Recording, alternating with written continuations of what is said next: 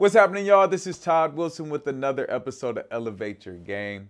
Today we have uh, Air Force veteran, Yeah. husband, father, um, was it a head coach of Campbell Hall, former Division One uh, coach uh, at UCLA, Oregon State, Vanderbilt. I feel like oh San Francisco and what was the first one? Sacramento State. Sacramento State. I was Yeah. close. I almost had them all.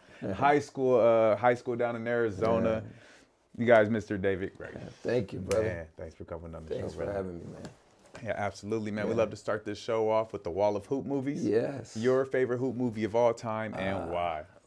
I got two and they're right next to each other. It's Coach Carter and Blue Chips. And it's a lot like, you know, that's not my life, but I lived it. You know what I mean? And with Coach Carter, obviously a high school coach, and Blue Chips as a recruiter and, and a coach in the, at the Division One level. So those are my two.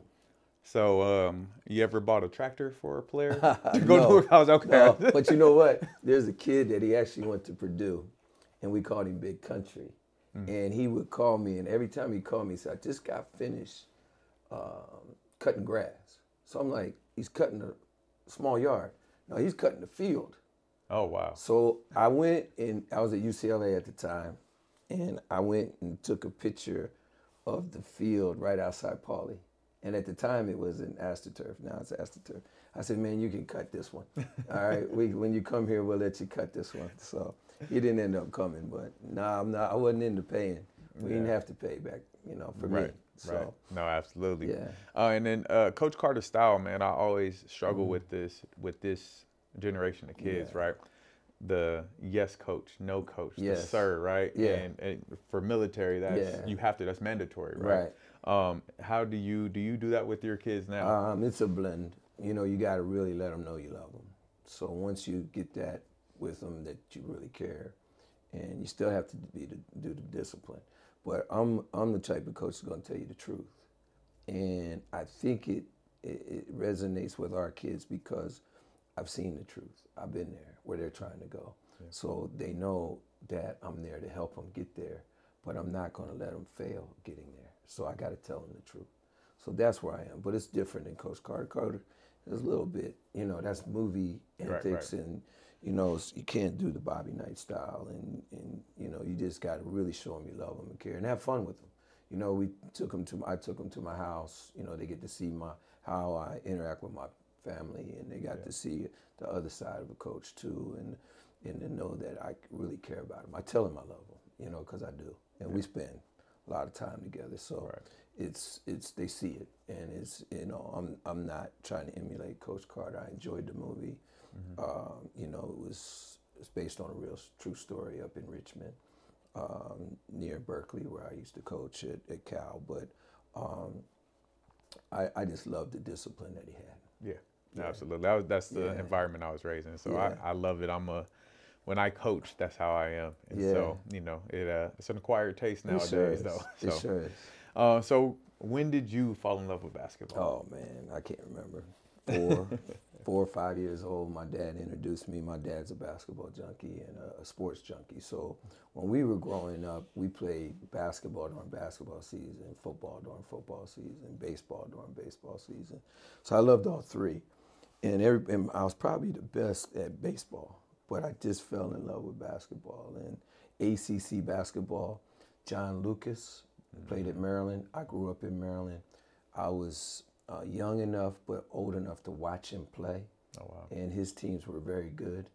And you know, my dad being a basketball junkie or a sports junkie, we didn't miss any of those games on TV when they came on TV, and we watched the entire game and then talked about it afterwards. And I was young, so when I met John, and I know his sons, obviously, uh, I always told him, "You're the reason why I love basketball," and so we have a pretty good relationship. So it's it's not every day you get to meet the guy that kind of influenced you. So No, hundred percent. I think sports is the one place that you can really do that. You can find a person and they make you fall in love with the game itself Right. because of how they play, how they operate. Right, And it's right. like that's what we're trying to do now as coaches. Very true. It's like, hey, this is how you fall in. Like, look how much I love this game as a Right, coach. right, right. Love it the same way. and he was a. PG, and I played Yeah. PG, so I always try to emulate him. You know what I mean? And uh, I wasn't the greatest athlete as he was. You know, he's a big time tennis player too, and um, so. But I always try to dime him out and get your teammates involved, and, and, and I try to relay that to our kids. Absolutely. So, Yeah. what was your basketball? I'm gonna say career as a as in the youth in the Uh-huh. youth phase for you. Um, you know, um, I read up a little on you. So you grew up in kind of a military background with Mm-hmm. The family and all that, and then. Um, you know what was basketball? You said you Mhm. played it during the season. Was Yeah. there training? Did you have some coaches that kind of taught you the game? Um, you know, I learned on the playground. You know, when we played, we learned on the playground, and we always looked up to the guys that were ahead of us. And we had to, for order, for order for us to stay on the court, we had to learn how to win. Yeah. And um, and then because you lose, you're gonna set. So um, so that's where I really learned it. I learned it from the guys that were ahead of me, and um, some of them became pros, and and so that's where I, I really grasped it. Yeah. Got you. Yeah. And then so no AAU. No, um, there wasn't AAU back then. I went to three different high schools in three different states, and oh, wow. so I, I was in the transfer portal early. But um, it was due to my stepfather's in the military. My father lives in Maryland, so um, uh, I never got on and long enough to get it. You know, I I was um, going to walk on at Northwestern State in Louisiana, um, and I think I was that level, that good, and. Um, but my mom talked me into joining the military, so I went that route instead. And I played in the military, played overseas, and uh, had a great, great military career, as you would say, playing playing hoops. So awesome. So what is that like? What does um, basketball look like in the military? You know, there's kids out there, I'm sure, that have, know, if that is an option. Hey, I'm going to go to the military. I know there's Mm-hmm. Yeah. the Air Force, the schools that you Yeah. Mm-hmm. all, uh, uh, could play it, but there's also sports within the the service as well. Well, well, back then there was a lot of former Division One players joined the military. Back then there was a lot of, you know, D twos, D threes, and it was basketball's good. So you go there. Every every base has a gym, so you go play pickup. That's a high level game, you know, especially on Saturdays when everybody's off, and um, well, most everybody. And then you have the base level games. You have um, post or or base level, and then the Air Force level. You know, we played. I played on base teams. We played junior colleges. We played when I was overseas. We played pro teams. You know, so it was a great schedule. Travel. You know, it was almost like you were in the in in in college. You know, you're getting fed, You're getting paid. You know what I mean? You guys had a coach and everything. Yeah, had Like, coach and everything. like- they still do. Wow. Yeah, Luke Air Force Base in uh, in Phoenix just won. They have a league, like the, all the and all the um, bases play against each other. Army, Navy, everybody. And um, the head coach, um, uh, Paris Daniels, was my assistant coach last year on my high school team. So and Oh, he was the base base coach. You know what I mean? So it's it's. I took my AAU team, the Arizona Magic, a long time ago. Played against the base team, so they play everybody because there's no, you know, they're not under no restrictions, yeah restrictions. So a lot of junior colleges play. So Oh, that makes yeah. sense. Okay. Um, did uh, playing in that space of basketball at that time, did you ever think you would be a coach? never, never. How I became a coach was just by luck. You know what I mean? I was, I was thought I was going to be a college ref because I finished playing. I started refing overseas. I was the president of the whole organization while I was in in um, Turkey, and then I came back to um, Virginia. Got stationed at, at Langley Air Force Base, right where Boo Williams is, and and my supervisor was telling me my responsibilities, and he had a plaque on the wall, a Boo Williams plaque, and I had the same kind of plaque. It wasn't Boo Williams, but then he said, "Hey man, do you coach? I need assistant coach." I said, "Ah, "I'm going to ref." And he asked me again as my supervisor. He said, "Come on down." Man, I went down. He was coaching the 12 year olds. He had them in practice jerseys, all same sneakers, same socks, practice plan. I'm like, this is more than parking rack. I thought it was parking rack. He said Boo Williams. I didn't know who Boo was. Right, right, right. And then, um, so I started coaching with him, and I got the bug. So that's how I got into coaching. Wow. Yeah, Because just yeah. trying to trying to uh, appease the supervisor a little bit, like, hey, yeah. let's rock. Yeah, and it was so I was so happy he loved basketball. Yeah. So we used to talk hoops every day at work. So it was it was good. And then I I got to, uh, he told me he said, man, in April Boo Williams has this tournament and Dean Smith's gonna come. That's when he was still living, and Mike Krzyzewski and and uh, Big John Thompson, and I said, man, that ain't gonna happen. So this is like the the OG Boo Williams yeah, classic, or is it yeah. Invitational? Is it They- called? They, yeah. still have it Yes, every right, year on right. the EYBL, Mhm. um, and it was before the EYBL. Obviously, it's 1997, Okay. and I go to Holland Hall on Hampton University. That's where they had it, and um, here comes John Thompson. Here comes everybody. The whole every college coach in America was there. I didn't even leave the gym, and they would start games like one o'clock in the morning, two o'clock in the morning. It was wasn't as organized as it is now. Like 1 a.m. Yeah, because the stuff would get behind. You know, they would start games late in the evenings. It was Crazy. it was crazy back then. Little Yeah. Wild Wild West. Yeah, the coaches could talk to the kids, could talk to the. Mm. So when I became a AAU coach, um, the coaches, the college coaches, would meet me at the at the bench and start talking. They couldn't talk to the kid doing the thing, but they could talk to the coach. So they're like, "Hey, man." Your kid is big time, and my kid would be standing right beside him, but he's talking to me, and he's sitting on the bench right before the game. Then they leave, and then they changed all that. The rules Right, changed. right. Yeah, so it was That's crazy. crazy. Yeah. Why did they change the rules? I don't know. Like, let them Yeah. let them be recruited. Like, hey, because let it be what people break them. Right. That's right, why they changed them, right? Yeah, yeah. Yeah, yeah. Um, so during your time serving in the Air Force, um, I'm sure, I, and I, the things that you learned within the Air Mhm. Force, the discipline, the structure, you know, the responsibility, and all those things. How did that translate into your coaching career? Um, I was telling the kids today at practice. I said, discipline. You gotta have discipline. Yeah, any any anywhere you go, you gotta have discipline if you're gonna be successful long term. And um, I told them I had to have my shoes, boots shined. You know, in basic training, you have um, at least when I went through, you have this drawer. In your drawer, you have to have handkerchiefs so many inches squared, and it can't be can't be an inch and a half, can't be nothing. And I always wondered, it had to be a perfect square. And um, I wondered, I said, why are they making us do that? That's the discipline. Mm-hmm. That's taking care of the small things because you don't want to blow up the airplane if doing your job. So um, that's where I learned the discipline. You know, I couldn't, I told the kids today, I couldn't just call in sick. If you're sick, you got to go see the doctor. The doctor determines if you're going to go home or not. So for 20 years, I rarely had a sick day, Hmm. you know, unless I was really sick. Then I go to the doctor. The doctor tell me I got to go home. That's discipline. You know what I mean? I'm not just saying "Ah, I don't feel good. I'm not going to go in today. You know, so discipline, just being on time. With, Yeah. with, with your stepfather being in the military, did he kind of instill some of that in you growing up as well before Yeah. you got to the Air Force, or was it? Yeah, my, my father was actually in a little bit too. Okay. Yeah, and then uh, my stepfather, my mom. It was always discipline in the house, you know, but in a loving way. Right, you know, right. when back then, if it was five o'clock dinner, you had to be there at five o'clock. Right. You know, or all you know, they'll let you know. You know what I mean? yes. When it's time to be in the house, you had to be in the house. It was no negotiation. You know, so I tell my players, be on time. You know, my assistant coaches, be on time. That's big for me. Yeah. You know, because that shows me that you care, showing me that you want to be there, and it creates discipline for them for what they want to do in their life.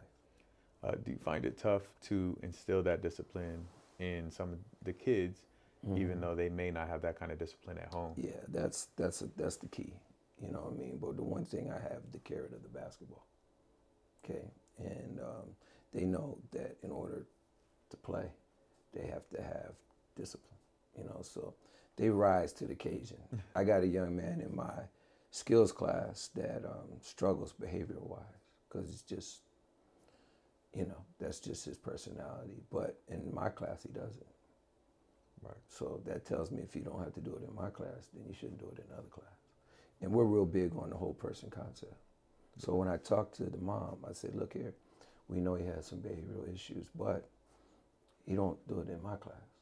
So we got to keep the standard like I have in my class. Yes. And he'll come up to it, and he has. And he got uncomfortable. And I tell parents all the time, the greatest um, growth in most humans is why you're uncomfortable. Yeah. And so I tell the parents, just relax, let them be uncomfortable. You always want to come in and rescue. Don't rescue. Let them be uncomfortable, and that's where they get their growth. And I told it to, her, to his parent, and she got it. And he's grown so much. Now he's doing well, and next year he'll have a chance to play varsity. And he doesn't go to the principal's office anymore. So That's that's how you do it. Yeah. Yeah.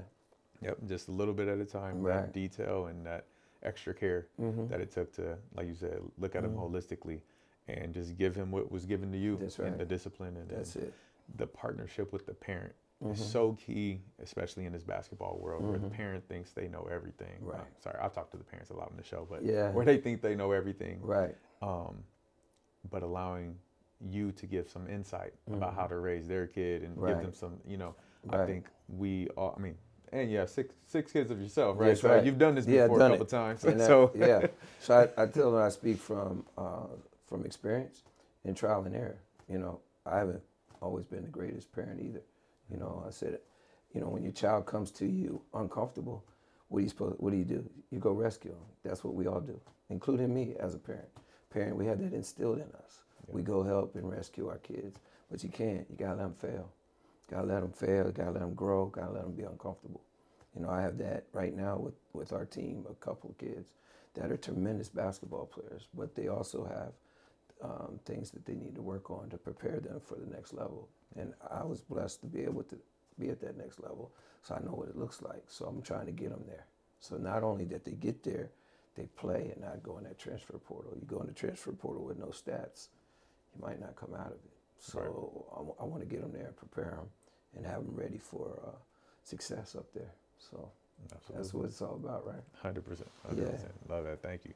The uh, okay, so you, you're with Boo Williams. What's the next transition um, from your coaching? So Well, I was with Boo and uh, loved every minute of it. Then I got promoted. I'm in the Air Force.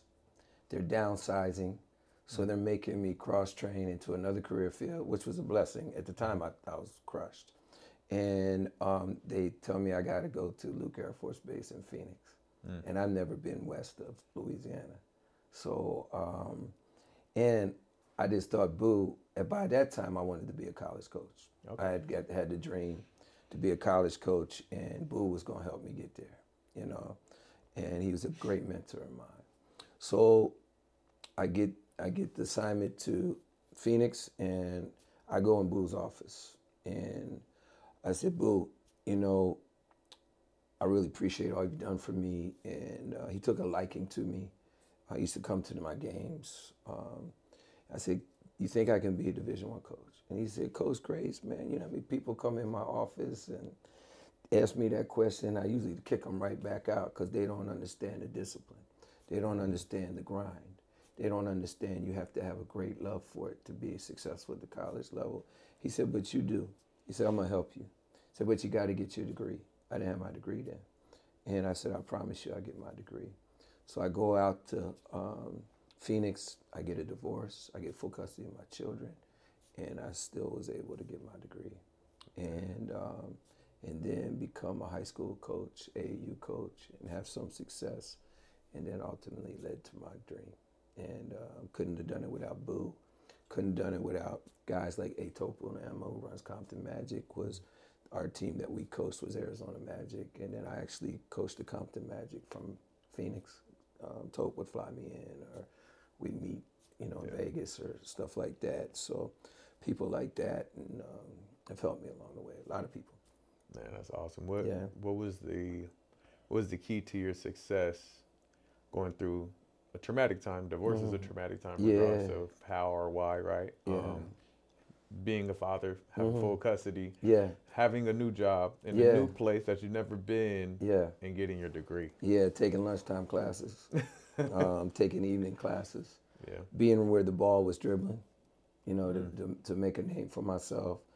Not much sleep, you know. Um, a lot of people see uh, Coach Grace at UCLA, but they don't see the grind to get there, you know. And um, so, you know, just working hard, put my nose down, and treating people right, and um, trying to outwork everybody, but do it in a way where it's organic, Yeah. and um, um, and then raising my children, you know, and it's uh, it's it's looking back on it, it's like wow, how I do it, you know. but I think the greatest thing was basketball was my therapy. you know, because I love to be able to help and teach others. And that got me through the divorce. It got me through um, being being a father, you know, especially when they became high school uh, age. And I was a, a high school teacher when I retired from the Air Force. And they would, when they were freshmen, they didn't come around me. And then when they were seniors or juniors, uh, and, and my other son was young, but um, they wouldn't leave my my off my Right, room, right. yeah, my classroom. Yeah. So to see all of that and look back on it was uh, wow. Like, we was able to get it done. So Man, that's awesome. yeah, Um, and so were you coaching at the same time of getting your degree as well? yeah. I was coaching at AU. Man, I was a freshman coach at Trevor Browne. got high you. school. Um, my supervisor, uh, Ron Goodwin, another mentor of mine, um, allowed me to come in early at work and then get off early to go down and be the freshman coach um, at Trevor Browne. We had very good teams. Um, then I started with the Arizona Magic, and um, we had really good, you know, The Jerryd Bayless years? Jerryd Bayless years. Oh man, Yeah, I Lewis Amundson. that. Lewis Amundson, yes. yeah, ten years in the league, you know, Yeah, and we hit, we hit it just right where we had talent. right. You know, because back then Arizona would have some talent. They're not as many. It's all before the prep schools got there, and then you know they had the Mike Bibby years, and then it would go down, and then it back up. So we hit it just right where we had a lot of talent. Nice. Lawrence Hill, Stanford. I mean, we could go on to this. My, one year, the whole team was D one, so and we had great success. So just hit any it right. any memor- like memorable Mm. moments in games when you're playing with that team in a Vegas Mhm. tournament or anything? Anything that really stands out? Um, coming to Los Angeles and playing in um, Dinos' event at the Warrior Center down in Anaheim, um, near near Disneyland, and um, we beat all the California teams, which was unheard of. Mm. Now we didn't play them all, but we beat uh, beat beat all the top ones that were in that event. I think we won five games over the weekend, and that was unheard of in Phoenix. So I'm coming out of Phoenix, so we came back, you know, chest held high, and we we, we thought we arrived after that because that's not easy to do with all the talent in this this this uh, city. So, No, not not yeah, very difficult. California, right? Yeah, yeah, yeah. yeah. then uh, as you're you already have this uh, you already know you want to be a college coach Right. at this point and so you know you're you're coaching investing into these the high school kids AAU Mm-hmm. circuit what are you doing uh, to prepare yourself like mentally or networking wise socially. Yeah. to step into that college Yeah, space when I was an AAU coach um, and high school coach, um, especially AAU, when we played the other team, I went over and tried to get to know the coach. Most people would say that's my rival. I don't want to talk to him. We're playing against them. Try to beat them. Don't like them and stuff like that. I was trying to get to know him because I said, hey, when I become a D1 coach, I might need one of the players. Yeah. So I was really trying to network wherever I went and trying to get people to, uh, or trying to get to really know them and not not do it. I do it organically, you know what I mean, and really care about people, and and that helped me later later down the road. Yeah, no, I, I remember the first time I met you was Sky. I think when Sky was somewhere Yeah, like that. I think that's where we connected. And um, Mhm. like you said, it was very organic. Yeah. We became Facebook friends. We old, y'all. Yeah, Facebook friends, Yeah. but like you know, would comment, like stuff, Uh-huh. and like just off of meeting you one time, and anytime I ever text Yeah. you or called you or anything, you answered like it was nothing. It was like, man, this Mhm. dude. Where it feels sometimes as if some coaches are not, not accessible Yeah. because they're they're grinding, they're on their journey. Mhm. You, just you know very genuine. So I mean, I always appreciate I that about you. I appreciate that, man. That means a lot. I, I, my my upbringing. You know, if somebody thinks enough of you to call them or text them, you should think enough of them to text or call back. I don't care how busy you are. Right. You know, and not just because you need something. You know, in college, as a college basketball coach, you're always needing players. So you're in the need business instead of the giving business. And it shouldn't be like that. It should be give and take. And get a chance to know the person, you know, um, not just because they have a player. I would call coaches and text with coaches couldn't couldn't help me. You know what I mean? But that's because of the relationship, and that's because of my parents and how I was brought, brought up. You know, if somebody um, calls you or tells you hi, pick up the phone, you know, Right. or hit them back, say thank you, and, and then talk to them. How are you doing? You know, if they text me, it's not just going to be, me trying to get something from them. That's Right. that's not how it works. Absolutely, man. Yeah. No, good advice for you young coaches out there, man. Network, go shake somebody's hand That's across right. the, across the way. No, that's, That's that's right. great stuff. I've never, Mhm. I've always, you know, I try to be like Switzerland, man. I Mhm. try to have a relationship with everybody in the basketball community myself, but as a coach, I never really thought about like, especially in the Yeah. AAU scene, go and network and Yeah. shake that part. Like you said, you Mhm. knew you wanted to be a college coach, so Right. hey, I'm doing my job now Yeah. before you even have the job, the That- position. that's right. And get to know the players. Yeah. You know what I mean? Because we're in the player business. Mm-hmm. So get to know their families, you know, and and do it generally, you know. And I like to know when I meet people, I where you from? Yeah. What high school did you go to? You know, there's always something that I might know, or know somebody that knows them. Right. You know, so that's very intriguing to me. Absolutely. Um, what kind of success did you have coaching your high school team for those? Uh, you Well- were at Trevor Browne, you said. Trevor Browne, we were ranked 40th in the country. We won the Final Four. I was as assistant coach, and then I retired from from high school and took over South Mountain High School. It's an inner city school in Phoenix. Back then, it was gangbang and, and all that Okay. going on. Um, a lot of violence at times. A lot of um, you know, it was very little bit unorganized and. They were four and seventeen when we took over, and then two years later we go twenty nine and four and win a state title. So, so You want Joe Clark in there. yeah, it was it was a blessing, and I just hit it with good kids. We raised the GPA. I'm very proud of it from 2.0 to over 3.0, and um, a lot of work, a lot of lot of work. What does that look like? Like, what does that look like going in and changing, changing a not? It sounds like you changed a culture, not even just the program. Mm-hmm. Yeah. Um, Well, you you can't be afraid of being disliked. You know what I mean? You got to go in there and do the right thing, and just make sure that as long as you're doing the right thing, you know, um, you know, I'm a man of faith that everything's going to be all right. You know, and and but it was a lot of struggle. You know, to get get um, people on board. You know, um, and have them have them um, be successful. You know, and in all facets of it. Not all the teachers were happy. Not all the administration.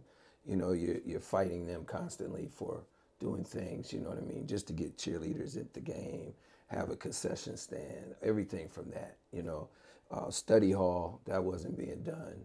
Uh, holding kids accountable, going to meet all the teachers yep. and making sure that, you know, um, showing the teachers that you care, inviting them all to the game, you know, and telling them if you go to the game, the kid is going to like you more. You're going to be able to get to the kid, and then you both have success, you know, stuff like that. And um, it was a lot of work, man. It was a whole lot of work, and um, but we got it done. You know, we we won the state title by 21.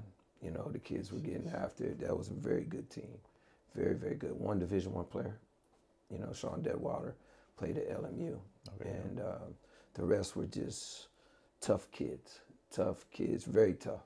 You know, um, and it, you know, my first year I, I kicked the the best player off. You Wow. know, he didn't do what I asked. I asked again. He didn't think he had to. He come from a gangbang family, and then I let him back on the next year as a senior. Never started and was one of the best players um, as far as behavior and teaming that there was. And uh, when we won the state title, he's in the paper kissing the kissing the trophy. So those are the success stories. And now he does well in life. They all do, you know. And uh, I'm very proud of that team. That's dope. Yeah. Man, that's amazing for your Yeah. first coaching job to come out. Mhm. Not only changing a culture program and winning the championship Yeah. and, and kind of going out with a bang. Yeah. Um, and so, you know, it looks that transitions into a college job. Yeah, So, it's what it did. You know, um, it was late in the year, uh, like October, and somebody left Sac State. Um, Jerome um, uh, was the head coach, and he uh, called around, called a couple people, and they said, "Hey, you should go get Coach Grace. He's wanting to be a college coach." So he called me and um, took a twenty thousand dollar pay cut. Remarried two days before. Go to Sacramento State and sleep in the locker room. People didn't know I was sleeping in the locker room, just to reach my dream. And my wife, um, now she kept the kids, so um, they stayed back in stayed Arizona. Phoenix. Couldn't afford it. Couldn't afford to move to Sacramento. So that got me in the door. So while I was there, I tried to outwork everybody. I just I stayed at, the, at work 24 seven, so I was calling everybody. Yeah, you slept Yeah, there. slept there. When the, when the team ate, I ate. Snuck in and got me some food, you know, team meals, and I got to know the team, Right, right. you know. And then I learned, try to learn as much as I can about the college life, and being a college assistant, and landed Vinny McGee, who was the freshman player of the year in the league. From like Northern California. Yeah, Northern yeah, yeah. California. Yeah, he went to McClymonds, Yeah. and now he's a college coach. And now he's in, he's in the G League, I believe. Yeah, with Wow. with the Lakers G League team. So I'm very proud of him. And um, first recruit ever, you know, was an Oakland Soldier. So um, most folks think I just get everybody from Compton Magic, but I got just as many from uh, from the Soldiers. You know, so um, that's how it went. Wow. Yeah. Uh, that the sacrifice, right? Like, Yeah, man, I love when people come in this show. They always Mhm. talk about that moment of Mhm. not getting paid enough, and Yeah. more importantly, being separated from your family at that time. Uh, how old were your kids during that time? Oh, my kids were uh, one was a senior, uh, the other one was a junior, I think, and then um, then my my wife she had two kids, Mhm. so they were elementary school. Wow. So then the other two had graduated. wow. So What? How do you teach them a life lesson of, or what is the life lesson in that? And say, hey, I gotta go pursue my dream, yeah, and still being a good father, Yeah. right? Look, you know, distance doesn't make you a bad father. right. Um, yeah. What's the life lesson there? Yeah, to to show them that, just what you said, to go for your dreams. Um, you know, I, I, every chance I got home, I got home. There was always a phone call away. They they knew their new mom, who was raising them as well, and um, to to pursue your goals and then do it with all you with gusto. You know, to do it with all that you have to reach your goals and. Um, you know, you always have to have sacrifice. You can't can never do something without sacrifice. And just the way my life was, um, in order for me to, to to go for all my dream, I'd had to do that. You know, and um, um, was it the perfect thing to do? I don't know. You know, you have to ask them. But you know, they're calling me today and texting me today, so they always Yeah. and they they always call and they always ask for money still, right? So. So, but yeah, so we have my kids have and I have a great relationship to this day. No, it's awesome. It's awesome Yeah. to hear, and I, I think people need to hear that. That yeah, you know, I, I think people think like, man, how can you do that to your family and kids? But you're also teaching them something right. at the same time, and Mhm. you're also, like you said, maintaining that relationship, and you've been able to do it throughout your life and Right. career out outside of your family. What what Mhm. makes you think you're not recruiting your own kids? you That's know what I mean? Like That's that right. kind of thought. That's right. There's, you know, I would recruit kids in Atlanta because my um my ex-wife and my kids live there. Not all of them, but they Mhm. live there. So I always I recruit Jaylen Brown. You know, I recruited all all the time having a kid there so I could fly in and spend time with them. You know what I mean? So, and then when in Phoenix, obviously always somebody I'm recruiting there. So I made it a point to get to them and um, still do to this day. So That's awesome. Man. Yeah. Thank you for sharing that. yeah. Um, okay, so Sac State hmm there for one year. Just one year. One year. One year, and then Jessie Evans calls me at the University of San Francisco. And um, I got a pay raise to 55, but I had to go live in San Francisco. So, So, it's a it's a it's not a pay raise, so, right? so it was it's like a decrease. You know, we're pitching pennies. My wife comes, my kids come, uh, and um, they she gets a job at, at USF as well. So now we're putting it together. So I'm still struggling, living in South San Francisco. The market there was so tough. I remember going to rent a house, and there was like 50 people there trying to rent this this small little house, and they're wanting way more for it. So I uh, bribed the, the owner with uh, USF tickets. I said I could get USF tickets. So he took that over me, and that's how I got this little old.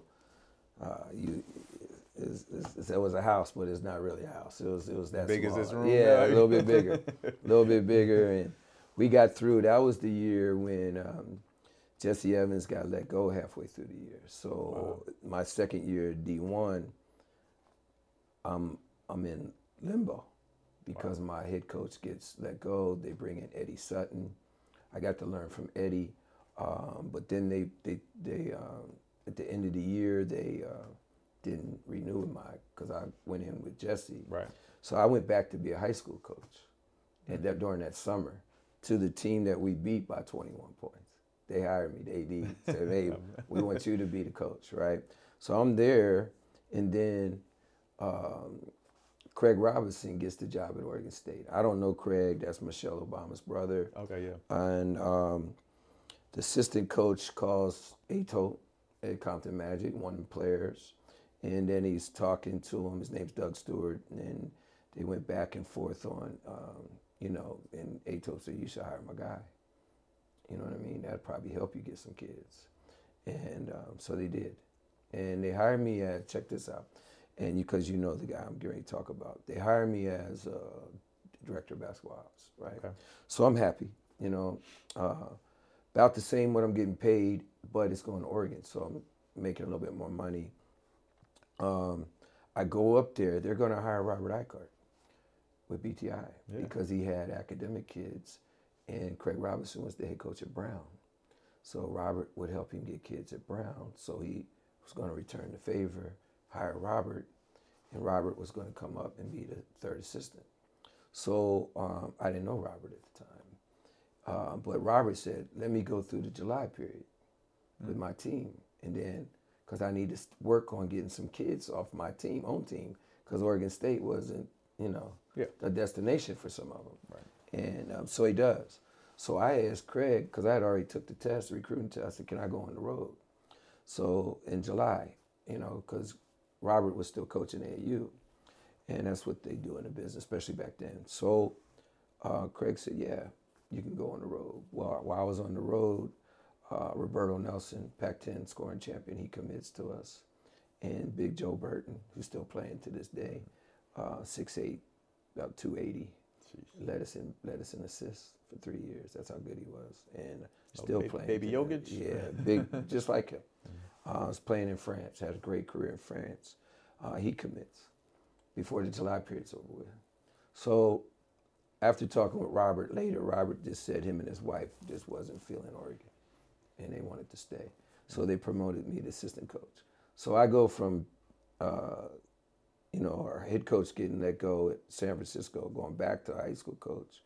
And before the summer was out, back to the Pac-10 back then, and that's like moving forward. Right. You know what I mean? Yeah, stepping up. And now I was there for five years with Craig Robinson. Got to hang out with Barack Obama and go to White House every year. So that's pretty. You know, my life has been been been been amazing. You know wow. what I mean? So um, not everybody gets to go and hang out it got to the point we were, we were going over Uncle Barack's house. You know what I mean? Because we knew what was what, how it was supposed to be. did stuff. you did you hoop with him? No, but Jared Jared Cunningham did. We went in the back of the White House. They have a tennis court, but they have a basketball goal at the tennis court. So we went all out there, and then Jared, I think it was Jared, might have been Roberto, uh, said, "Let's play one on one." Now he loves hoops. Right. Really loves hoops. Uh, amazing person.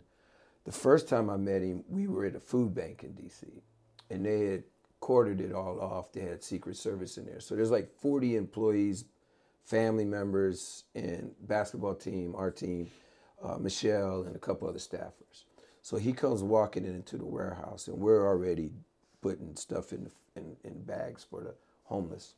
Michelle's there too, and um, he goes and shakes everybody's hand, and I just so happen to be by Craig.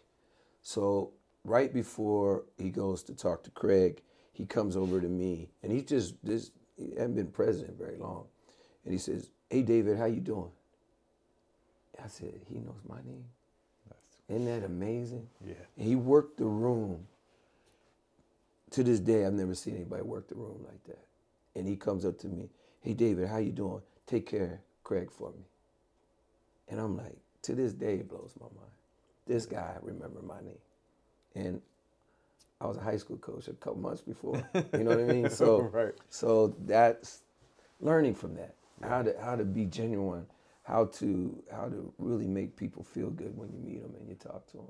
I think that's important. Did he uh, give a different handshake to different No, people in the room? no, no okay, no. it's not like the uh, the King No, it wasn't like that. No, no. okay. But a little bit like Right, that, right. you know. And then he he he, he sent me. Uh, he sent everybody on the team, not just me, uh, a picture of um, us in his. I think he's a senator before, right? In his senator's office, because that was the year before he was just transitioning into the White House. So, um, and they said, "Yes, we can, David," on it. And I got it in my office. So, um, I think that's amazing. that basketball gave you an opportunity to be the president. That's yeah, crazy. And hang out with him. Right. You know, Yeah. and uh, I went on um, vacation, which I never do. I had a vacation. This is like a couple years in. I go back and it's like 5.30 in the morning. I'm going to go get a workout in the weight room. And this is at Oregon State.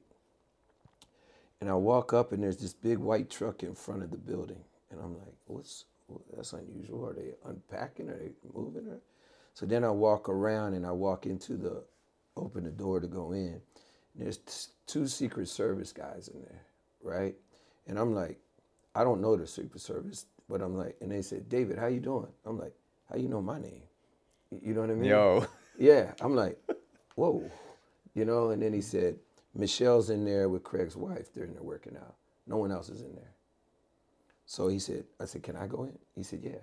So I go in.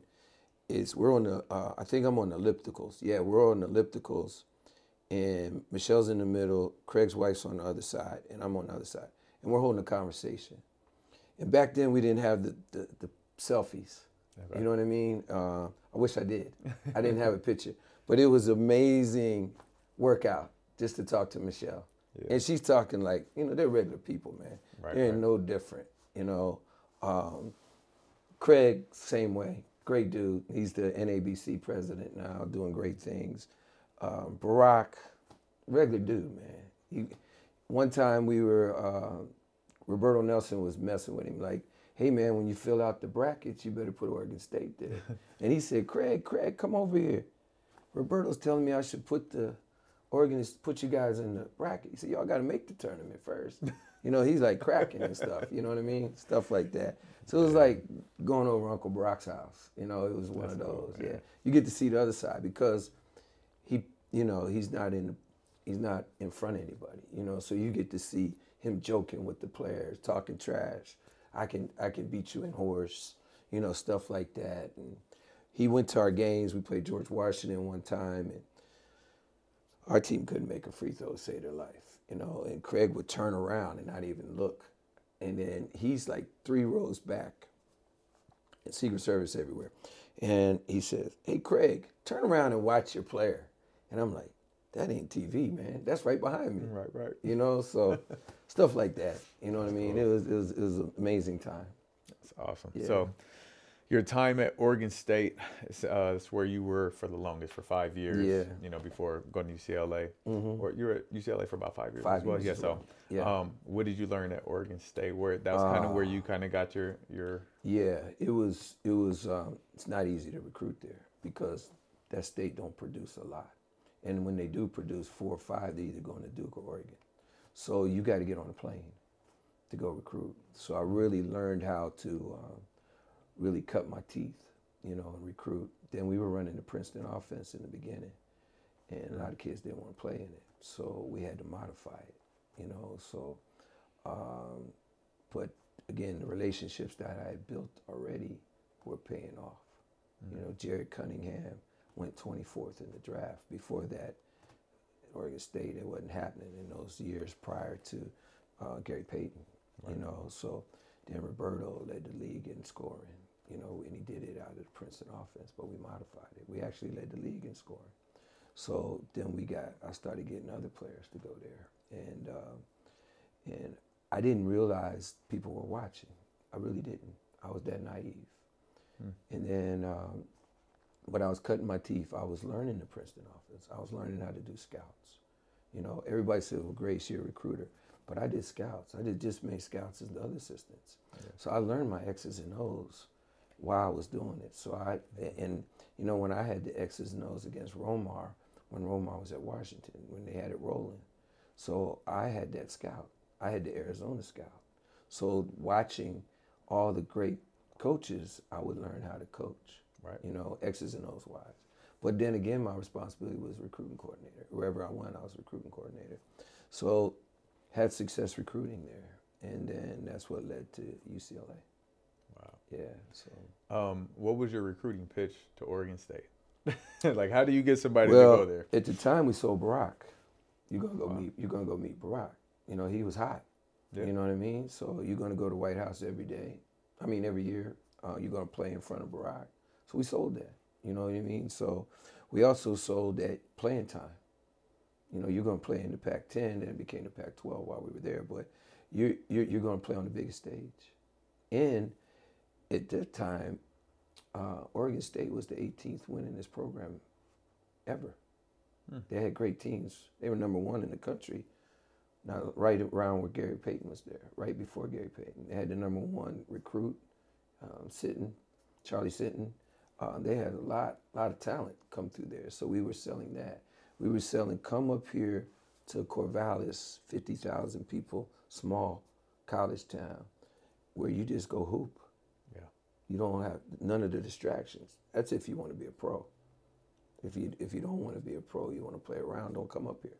Right. So now you just go to class. Great school for a public school. Great, great community. They love their beavers. Trust me, man, they love their beavers.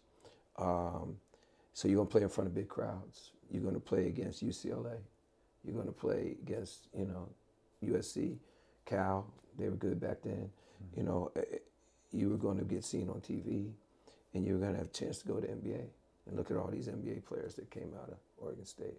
So, and it was great for, um, you know, Gary Payton. Actually, Gary's son went there. Right. Right. Yeah, I was recruiting him, but I don't really call it recruiting. He was going to go there anyway, right. right? So Legacy. I can't take Yeah. credit for that, you know. So, but, and and and they did. They came. So, um, and Craig's a good dude. Yeah. So I'm not recruiting to a bad coach. I think that's important for college coaches as well. You know, you want to align yourself with good head coaches. Man, how do you know they're a good person? Like if you're interviewing for a position, and you don't Yeah. have that relationship or the insight Mhm. to know. You Uh, don't, because I I've worked with some ones that weren't, but I didn't know that. So you don't really do it. But it, hopefully you can do your homework. Sometimes you're just trying to fit in where you get in, because those jobs are hard. There's not that many of them in the whole world. You know what I mean? So, um, you know, Sacramento State, I didn't know Jerome.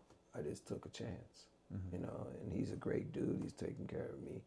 You know, as far as he was, he was great with me. You know, and then Jessie Evans, I knew. So, but he got let go. Craig, Craig, I didn't know. Steve Alford, I didn't know. Stackhouse, I knew through through recruiting Brandon Ingram. Um, they're both from Kinston, and he played on Stack's AAU team. Mhm. So um, I knew him, and then um, and then um, that was it. You know, as Yeah. far as coaches go. Yeah. Yeah. So uh, transitioning Oregon State hmm to Westwood. Man, never in my wildest dreams to be a, a 20 year Air Force vet. Didn't Yeah. play D1. You know, going to be a coach at a blue blood, not just any blue blood, the blue blood. Deep blue blood. And and for uh, Steve offered to hire me, you know, it's a it's crazy story how he hires me. And um, uh, I, I still wake up some days and said, I, did I do that? You know what I mean? Because it's this, you know, I was putting gas on airplanes not too long before that. You know what I mean? I was serving my country and, and fighting in a desert storm and all of that. So I, um, I never in my wildest dreams. You know, I fly to um, the year before. Um, the story's crazy. The year before um, Steve gets the job at UCLA, he's at New Mexico. His son is a high schooler, and Craig Neal, who eventually took the job from New Mexico, was assistant coach. We call him Noodles, and um, his son I was recruiting to Oregon State, but I knew he really probably wasn't going to go. I was building relationships. Me and his son are still close. He hits me up all the time. So um, um, I'm recruiting him. I would go to AAU events to recruit him and talk to Noodles. I didn't talk to Steve. Steve wouldn't talk to me. You know what I mean? Steve was like, "Who's this dude from Oregon State?" You know what I mean? Um, so I'm recruiting him. I'm recruiting him. I'm recruiting him. So Craig says, "Hey man, this is the year before. I think I'm getting Colorado State. Would you want to come? Hmm. And it was like four or five years at Oregon State, so I was looking like, you know, I might need a change. You know what I mean? I love Craig. I loved up there. Um, and, and, he said, "I'll make you associate head coach." Then uh, that's that's important. Yeah. Because I was that was you know something I didn't have, mm-hmm. and he gets to the point where he thinks he's getting it, so he calls me. He doesn't get it though. So I'm still doing the networking and still recruiting his son, and then Steve gets UCLA. He gets New Mexico, so he calls me. He says, "Hey man, let's meet at the Final Four and um, thinking about hiring you. You know what I mean? I'm like, why are you waiting? You know what I mean? But I'll play the game with you, right? right. So going to the Final Four, that's when Dan Majerle took over Grand Canyon. Dan, I had a lot of time in Phoenix. Dan said, Grace, I'd like to interview you. We can pay you. And I said, okay, so we're going to meet at the Final Four as well. Now, Andy Enfield just gets USC. Andy Enfield played at John Hopkins my old high school coach in Maryland became the assistant coach at John Hopkins and coached Andy. Hmm. So when he got the job, he calls me and says, "Hey, I'm going to give you Andy's number." So Andy was supposed to, and I was supposed to meet that Monday. Now you come in on Thursday, you leave that Monday. So he was wanting to interview me that Monday. So that told me he was going to interview other people, right? So and he don't know me, so he don't owe me nothing, right? So I fly in. As soon as I land, I look at my phone. There's like 30 texts hey, Steve Alford has been calling people and he's interested in you. And I'm like, why? You know what I mean? I don't, I don't know him. You know what I mean? And, uh, you know, you never know who's watching you, you know, at Oregon State. I'm like, well, I ain't do nothing special, you know. I'm a Air Force dude, right? Mm-hmm. So I'm thinking, uh, they they messing with me or what? so it was an hour later uh, Ato calls me uh, about 20 minutes later, and he said, "Hey man, I just got off the phone with Steve, and a couple other people had called. I think he wants to interview you." I said, "Why?" And he said, "Man, come on." He said, "You you can get players, right?" So I said, "All right." So that then, right, 10 minutes before, no, no, no. Steve calls me, and all the hotels in in in Atlanta at the Final Four, we're in the same hotel. What is what is the odds? He calls me and says, "Hey, David, you know, um, I understand you're in the same hotel. He did his homework." He said, "Would you mind? I'm interested in in, in uh, interviewing you. Would you mind? Uh, it was eight o'clock. Would you mind meeting at nine? I said, "Yeah." So I hang up the phone. I'm like, "Unbelievable, man!" So now I'm trying to do all the research on UCLA, right? Because I all I know is John Wooden and you know the guys right, right, that right. played there. So I'm doing my research, research, and in 15 minutes, Noodles texts me, "Hey Grace, I hear you interviewing at UCLA." He says, "If you're interviewing at UCLA, I'm not interviewing you." So I called him. I said, "Man, what are you talking about?" He said, "I can give you way more money." I said, "Yeah, but you can't give me them four letters." Hmm. You know what I mean? So he says, "Are you going to interview?" I said, "Yeah, I'm going to interview." You know what I mean? It's not all. It's not about money with me. So money takes care of itself. Okay, so so I go up there. I'm interviewing. Halfway through the interview, Steve's daughter, because it's a suite. Steve's daughter walks in. She's a sophomore in high school. So I get up. I go say hi to her during the interview. That's my military background. That's where I was raised. Yeah. So I, I shake her hand. Then she goes off. Then I go back and sit down. So after the interview, Steve said, "You got any questions?" I said, "Yeah." uh, when you gonna make when you gonna make the call? He said, why? You got something else going on? I said, yeah. he said, well, what you got? And I said, well, Grand Canyon. He said, what's that, D2? You know, that's Steve sarcastic, being sarcastic, laughs at me. Right. Right. I said, no, it's in Phoenix. You know, because I, I don't know him. Right, right, right. So I'm not falling for the, you know what I mean? He says, well, when you got that? I said, I got it 12 o'clock tomorrow. He said, you got anything else? I said, I got New Mexico. And he just came from there. Him and Noodles are best friends. He said, I ain't worried about it. Then he said, You got anything else? I said, Yeah, I got Andy Enfield. Perked up. Oh, yeah. He got, he Game got, time now. he got serious. yeah. He got real serious. And then he said, um, When is that? I said, Well, I believe it's around Monday. We haven't set a, set a time yet. He said, Okay, this is what I'm going to do. I gotta I gotta do some things in the morning, and I'm gonna call you before the twelve o'clock. one. But if not, just go to that. So it gets to be like eleven fifty, and I'm like, I ain't getting it. So let me go see what Majerle's got to say, because I wasn't really sure I wanted to do Majerle, because I was happy at Oregon State. Right. So I go in, and right at eleven fifty calls me. He says, Hey man, I was busy with with Bryce Alford's three point shooting contest. Give me Craig's number. So I gave him Craig's number. So I hung up. He said, but go on to that D2 gig. So so I go to do, I went and did it. So me and Majerle talked. We talked because Majerle has a restaurant. So I used to go to his restaurant. He had great wings and go watch the Diamondbacks. It's right downtown. Then my, my wife and I would go and eat wings. And that was a good night, right? Yeah. So telling him about his wings and he said, Grace, that's a nice suit. Where'd you get that? I said, Phoenix. Oh man, tell me where. So we're talking about everything but the daggone job. Right. So afterwards, he said, Hey, Grace, that was a great interview. I got a couple more. I'll get back with you. So I walked out like, okay, I'm not really going to go anyway, probably. Probably not. Right. Um, and then, um, so I'm walking out, and Buzz Williams, he, he was at Virginia Tech, I think, at the time. He comes up to me and said, Gracie, where, where did you interview? Because I had my suit on. And I'm in the lobby, because that's where I interviewed, in the main lobby, where the coaches are.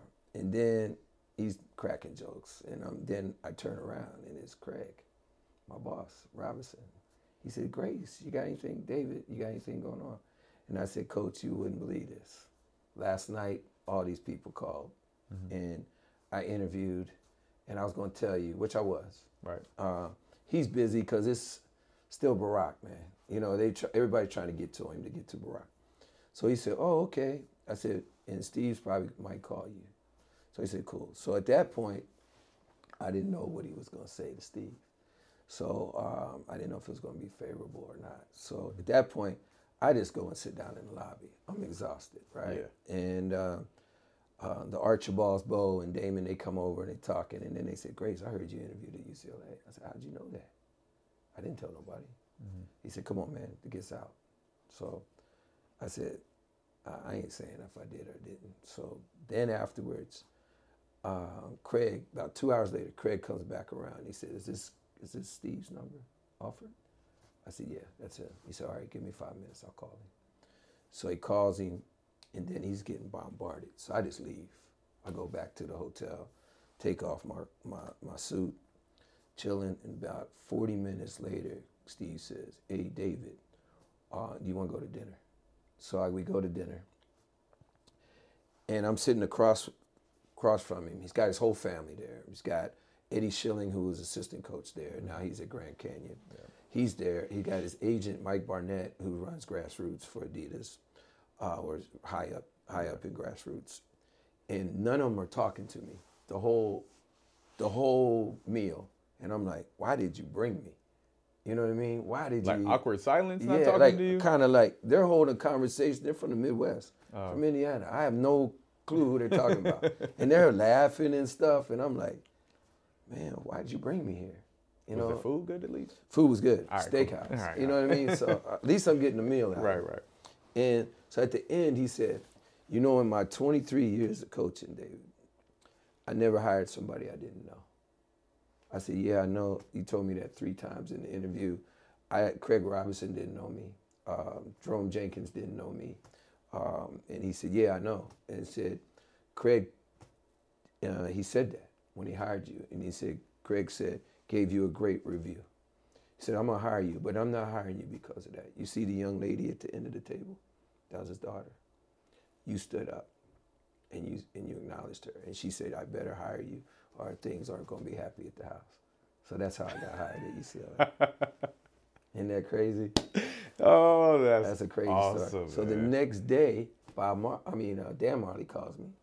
Hey, Grace, well, I'm not going to be able to hire you. I said, don't worry about it. I'm going to UCLA. So every time I see Dan to this day, he just goes. he just laughs. So I got turned down by Grand Canyon, and I got UCLA. So that's how I got That's UCLA. amazing.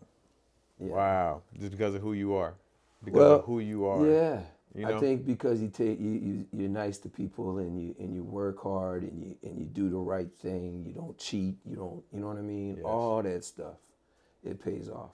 It pays off, and you don't know who's watching. You know that's the that's the thing, and that's why I try to explain to my coach. I got two assistant coaches that want to be college coaches, so I try to share that with them. You know, this is what it takes. This is the grind, and it's not for everybody. So uh, Sure yeah, yeah, it's not for everybody. So uh, going from Oregon State to Mhm. UCLA, what's the difference recruiting Uh, a Division One school in a power conference, Yeah, but then a blue blood? it's a whole different world.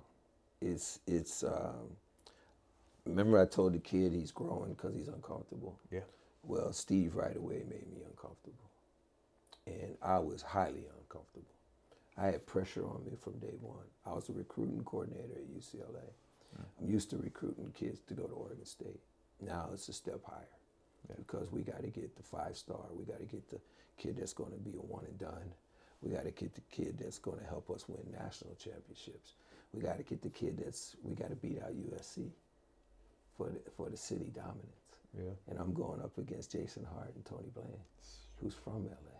Right. You know what I mean? So Dang, that was that time. Yeah, we had great battles. Yeah. And me, the thing about it is people don't know this, but me and Tony and, and Jason are very good friends. Right. Right. You know what I mean? And they, they don't they don't see that. Back then they, they didn't see that. But we and they and, and I, I credit them because it's their city. It's where they grew up. I'm not from here. Yeah. You know, um, and the people at, at, at UCLA, the alumni have accepted me as a, as, as a Bruin. And that's not easy. And, and that's very thankful for that as well, you know. Um, but very uncomfortable. You know, Steve would come in my office. We need four bigs right away. That's hard to get one. We need four. You know, and and um, he didn't say hi. You know what I mean? he said we need four. And I said, that's on the board. I had a whiteboard it closed. And he said, We ain't getting none of them. I ain't even talked to him. Well, I gave him the sheet for him to call. But it was his way of saying, Hey man, don't slip on this. Don't slip on this. You'll be quick as I hired you, quick as I fired you. Right. You know what I mean? So he put he put fire underneath me. And back then I didn't realize it. I didn't understand it. You was just grinding. I was like grinding, but I'm like, why is this dude on me? You know, he called me during dinner. You know, he called me, you know, I'm a big Ravens fan. He's a Steelers fan. He called me during Ravens game. You know what I mean? hey, what about this kid? But more importantly, at UCLA back then, if I went to Westchester to see a kid, the social media would say UCLA's in to see this. Yeah. But another part of social media is why ain't he out at Harvard Westlake looking at that kid? Or why ain't he down at Mater Dei? Mm-hmm. Why ain't he over here? U- USC's over here. Tony and them are over there. So Steve Agent, who's part of grassroots, he would call me sometimes four in the morning. Hey Grace, uh, we we know you went over to see this kid, or you sent uh, Duane Broussard over to see this kid, but they're saying on social media we should be on this kid. So I'd have to explain that at four in the morning. And then they would say, okay, and then hang up. It wasn't like, thank you. It wasn't none of that. You know what I mean? So if you want to be a college coach, get used to that, you know, because that's the pressure of winning, Yeah. you know, uh, because Steve gets a lot of pressure right away if we don't win the recruiting battles. Yeah. So we did. Obviously, we get Kevon Looney was a pretty good one Yeah. for a big Thomas Welsh in the same class as two pros. You know, G.G. Goloman's a pro, you know, and then Jonah Bolden was a pro. So we got four in that first class. Got. After he told me he wasn't getting none of them, you know, so Also, those are the names written on the th- board. those those were the names written on the board. What's the first thing you do to open? What's what's the the secret sauce? Right. You're not. You're in the high school world now. Yeah, Um, for that blue blood assistant coach who gets an Mhm. opportunity, you see those names on the board. What's the first thing you do? first thing you do, you do your homework on who is determining, who's telling that kid where he's gonna go. Could be the barber, could be the dad, Mm. could be the handler, and then you build a circle around it. So what I would do is go talk to the barber, go talk to the to. This is for real, barber Yeah. for real. Yeah. Yeah, I'd go talk to uh, the the cafeteria lady. I go talk to the janitor. They know. Yeah. You know what I mean? I, and then you know, obviously, I'm talking to people in the AAU world. I'm talking to their high school coaches. I'm talking to the parents. talking to the kid. Who's helping you make this decision? You know, and then I have to have them all say UCLA. And and that's not easy. You know what I mean? I bet. It's not easy at all. And then you got to see if they're going to take money or not back then. Mm. And if they're taking money, I get off of them. Then I'll go find somebody else.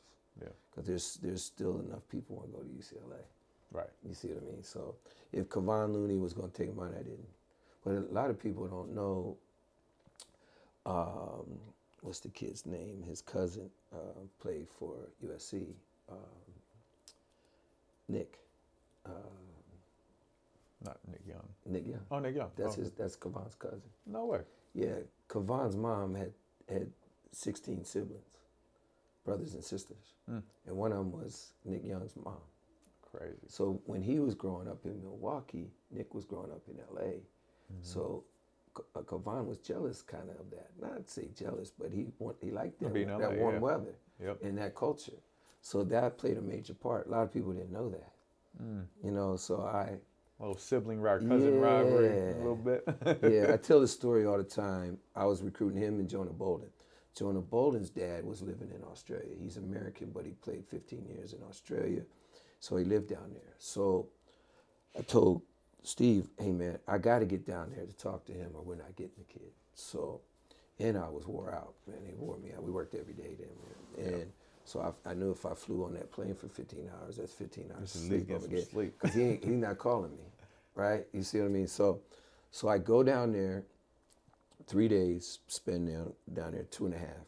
I get back, fly all the way back, 15 hours down, 16 hours coming back, or the other way around, whatever it is. I land at LAX. Uh, Duane Broussard uh, calls me. He knew exactly when I was landing. Calls me, hey, when you when you, as soon as you get through customs, you need to come straight to work. I said, I can't kiss my wife. I haven't seen her in three, three or four days. Yeah, do that real quick, but Coach Alford wants to see you. I said, Am I getting fired? What, what's the deal here? He said, No, no, no, we got something for you. So I do that. I get to the office. He said, Grace, I, I got to get you out to see Kevon. Kevon has 6 a.m. Uh, practice tomorrow morning. And you and Duane are going to go back to LAX, catch a flight to, to um, Chicago, because it couldn't be no direct flight to Milwaukee. Right. So, and then you're going to sleep for two hours at Midway because the hotel's right across the street. Then Duane's going to drive you to Milwaukee, and at 6 a.m. you're going to meet with with Kevon and, and his staff. I mean, and his high school coaches and all that.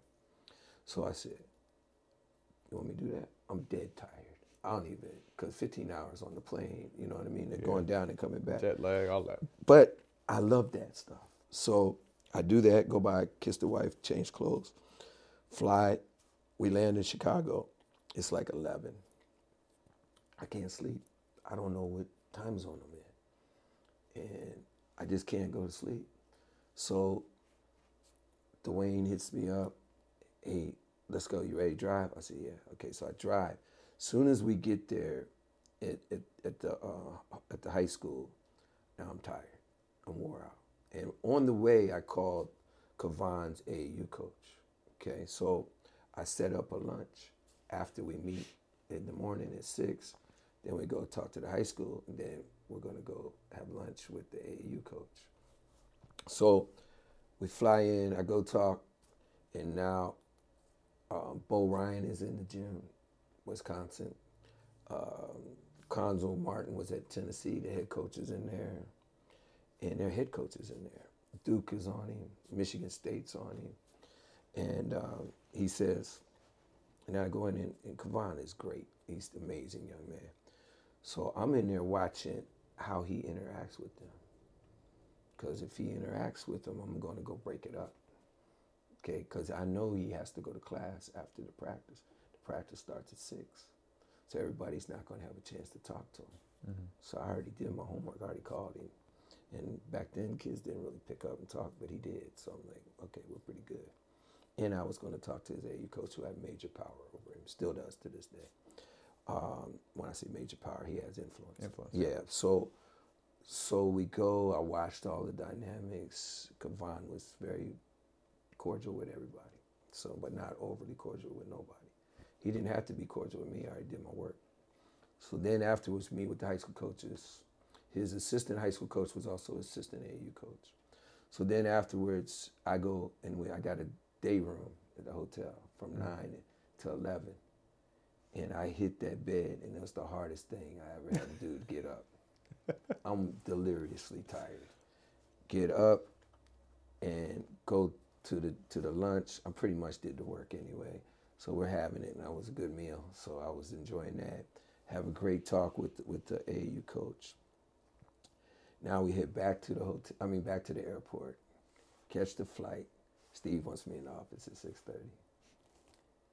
And we got Jonah and we got Kevon. Boom. Yeah. So if you want to be a college coach, those are the those are the lifestyles. Yeah. Crazy. Yeah. I couldn't imagine doing that now. Yeah. My age, which is probably how old, how old, I have to ask, how old were you then? Like, Um, I was probably thirty. I was in my forties. You're in your 40s. Yeah. Yeah. Doing that, I can imagine. Yeah. I can imagine. it's hard for me to drive yeah. down the street three times. Like Yeah. you're hopping on planes and like Yeah. the passion to want to do that to impact a kid's life like Mhm. that, and you're doing it the right way. Yeah. Um, for UCLA. Right. And and then being expected to know the scout for that game coming up. Man. You know. Hey, I you mean? sleep like a baby now, huh? I, I learned how to sleep on planes. Whoa. I learned how to do that. I learned how to sleep on planes. Especially, I would sit down if there's anybody want to talk to me, because a lot of time I got UCLA gear, so they want to talk to you, and I just say, you know, ma'am, sir, I, I just I haven't slept in three days, and, you know, then I'm out. I'm out. So they don't mess with me. I don't mess with them, and probably the flight's even better. You know what I mean? So, Right. but I really learned how to sleep on planes. Man, So that's yeah, awesome. That's yeah. awesome, man. The the in at your time at UCLA or just here in recruiting in general, you know, people say like all your kids are Compton Magic kids Mm-hmm. Or all your you know, you have this connection to a AAU club. Like that's not a bad thing. No, Like, it's, a- it's a great thing. right? Isn't that the Mhm. whole purpose? Is that you know this program is producing high level athletes that Right. fit your school, and that you have a connection there, Right. And and so, um, I, I guess explain that connection and how can one harness and, and or Yeah. say harvest, sorry, harvest that connection. Yeah, well, um, we were Arizona Pump and Run with the Pump Brothers prior, so that that went okay. Then Ato, who knew uh, Anthony Ray over in Phoenix, me and Anthony were running the uh, Arizona, what became the Arizona Magic. Uh, Anthony knew Ato, so Ato said, "Hey, I want to get into Arizona. Why don't we create Arizona Magic, where I got the Compton Magic?" So that happened, and we became Compton Magic. This would be still before the shoe deals, Okay. and um, we had great success. So, and I got to know Tope. Tope's a great person, you know, and we built. I built a relationship, and, and to this day, you know, we were, we played down in Lynwood. We we hang- we hang out, him and LaVar and us, you know, with me getting um, getting Lonzo and, and the family to go to UCLA. Tope was a part of that. You know, a lot of people don't know that. Even though they he didn't play for them. Never played for him. Wow. You know, he knew he knew Kevon Looney's um, AAU coach because they used to share kids back then. You could share kids. Right, right. When they can go across the border. Yeah, states. yeah, you could do that. Yeah. So, so built the relationships. So even though I was a Compton Magic person, I still had a great relationship with Mark Olivier to get the Soldiers kids, whose Adidas and Nikes almost unheard of. Right. So because I was genuine to them, they knew I was going to take care of their kids, and they knew I wasn't, you know, just trying to get the next gig. You know what I mean? Off kids, and you can't do that. So I was. It, it helped me being older, because I, I realized relationships, and I realized all money and good money. You know what I mm-hmm. mean? And I realized how to do it the right way. You know, see, you know, when the FBI scandal hit, the greatest thing about it is Compton Magic had kids that could play, and they had two parent families. that didn't need money. So my recruiting pitch was, if you want to take dirty money, go somewhere else, and then you sleep. You you sleep the way you sleep off stealing money or doing bad, doing it dirty, Yeah. or you have you said your son's a pro. Wait seven months, get the good money. You know what I mean? Right. And that's what that was my sale pitch. Like- Because I said we ain't giving you none. We don't have to. And then Tope had players, you know, T.J. Leaf, Compton Magic, Yeah. you know, uh, Jaylen Hands, Compton Magic. Yeah. But also I recruited Aaron Holiday. Yeah. Aaron, yeah. Yeah. So and Thomas Welsh. You know, none of them played for Compton Magic. So, but it was the it was the relationships. It was them saying, okay, they're gonna take care of my guy. And then a lot of kids in this city's not trying to leave. Right. You know what I mean? Now, every, every kid's dream is to go to UCLA. yeah, yeah. It is. Yeah, we used to these. You know, they taught me quickly. You want to play basketball, go to UCLA. You want to play football, go to USC. Right. You know, we used to use that saying against USC. You know, you playing football? Is that why you got them on the list? I didn't know you played football. You know, just joking with them. You know, so you want to play. You know, and then another thing too. I used to tell like Thomas Welsh. I said, Thomas, if you average ten rebounds and ten points, that's all you got to do Yep. you're going to get drafted because the power of the four letters. Mm. Because all the guys that had success before you. Can't, I couldn't say that at Oregon State. Yeah. You get 10 points and 10 rebounds at Oregon State, you might get drafted. Uh, Roberto Nelson led the Pac 10 in scoring, didn't get drafted, That's crazy. you know? So, uh, and he could flat out shoot the thing. He could probably still shoot. He's actually on staff with them now. Uh, he's like a son to mine, to me, you know, just a great kid. He's on staff with you? He was on staff with um, no, he's just on staff at Oregon State. At Oregon. State? Yeah, Oh, awesome. yeah, yeah. Great, great, great kid. Um, Santa Barbara went to Santa Barbara High. Um, so Compton Magic kid. So, but there was there was other kids too. Right, But sure. but it was it's so that we hit it just right with two parent families, and and and even you know Aaron Holiday's family is amazing. I work Right. with him every day. Yeah. With his sister and his mom, they still work at, at uh, Yeah. Just great people. They're not taking money. They're not. No need. Right. You know what I mean? They knew what it was. Yeah, the whole family's in the daggone league. You know what I mean? And Lauren, she would have went too if she didn't have Right. concussions, and she was a UCLA Bruin. Right. So it's it, it was just a great time, man. A, a, a, a great learning experience, and I grew so much. Awesome. So Yeah. you talked about your, uh, I guess, uh, uh, it seemed like one week where you didn't sleep. Probably one of the tougher weeks. Yeah. Who was the hardest recruit to get, Oh, and what was the circumstance? wow. And what's the one recruit that you wish you would have got that you missed out on? Oh, there's a whole lot of those. Uh, I missed out on a lot. Uh, the hardest recruit, uh, Kevon. Yeah. because we didn't know. You know, we didn't really know. He kept his kept his uh, cards close to his vest, and we we just got the job, and Steve worked us every day, and to the point where Eddie Schilling, who grew up with him and wrote a book with him, said, "Hey man, if we got to work next week, I'm going back to be a high school coach." And then it wasn't a week after that that uh, Kevon was going to commit, and we had no idea we had no idea. And um, he came because he had, you know, it's the only kid we really got over Duke. You know, Duke was doing it a different way. So um, I'll let that for another day. But um, um, we got him over Duke. So, you know, that, he was he was the hardest one. And what was the second part of the question? Second part was who was the one recruit that you're like, Oh. ooh, I thought I had him, and I wish I got him. Jaylen Brown, Yeah. Brandon Ingram. I mean, we can go down the list. Um, Zion Williamson. Um, shoot, there's so many. Uh, uh, Gary Trent Jr. Mm, You know, all of them were close. yeah. We were, we were really close. Jaylen Brown goes to Cal and don't go on official visit, so that tells you a little bit. But um, uh, I really thought we were getting him. Yeah. Uh, and amazing. Stay got relationships with all of them to this day. That's another thing too. Keep relationships with the guys you get. Keep relationships with the guys you don't, because it's not about. Like I always tell people, you you you you come in contact with me, you got me for life. It's not that I want something from you. Let's build a relationship for life. Whether you come to UCLA, whether you come to Oregon State or not. Boom. A lot of people are not like that. You know, there's a whole bunch of coaches will curse you out if you don't come to their school. You know, can't be like that. You just it, it's just not meant to be. You know, there's jobs I didn't get. looking back on them, God was taking great care of me. Yeah. You know what I mean? I interviewed at South Carolina State two years ago, and I didn't get it.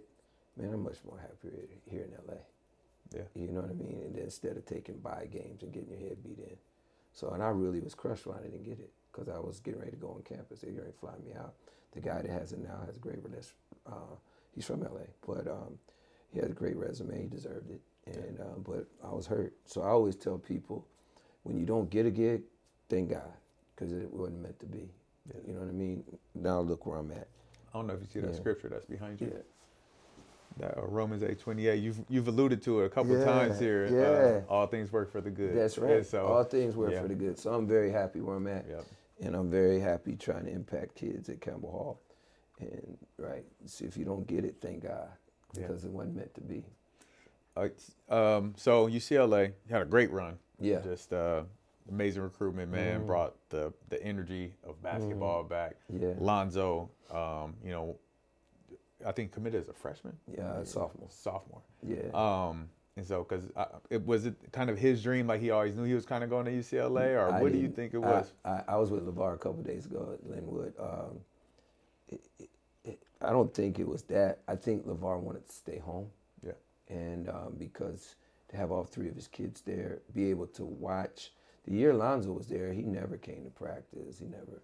He was he was busy with the other two, you know, with Melo and Gelo, and um, so um, uh, he had Darren Moore that was a close friend, and D- Demo was the best. And um, but well, um, I think they wanted to, but they never they never said that's my dream school.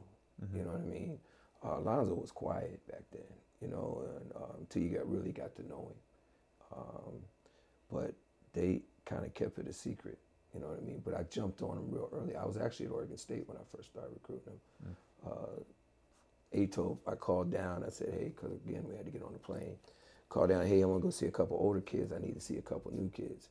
He said, okay, go see those older kids. Then when you come over to my house, we'll go over and um, this kid over at Chino Hills, not far from my house, because Tope lived out in Corona. And he said, this Lonzo Ball kid people keep telling me about. I think he's going to be pretty good.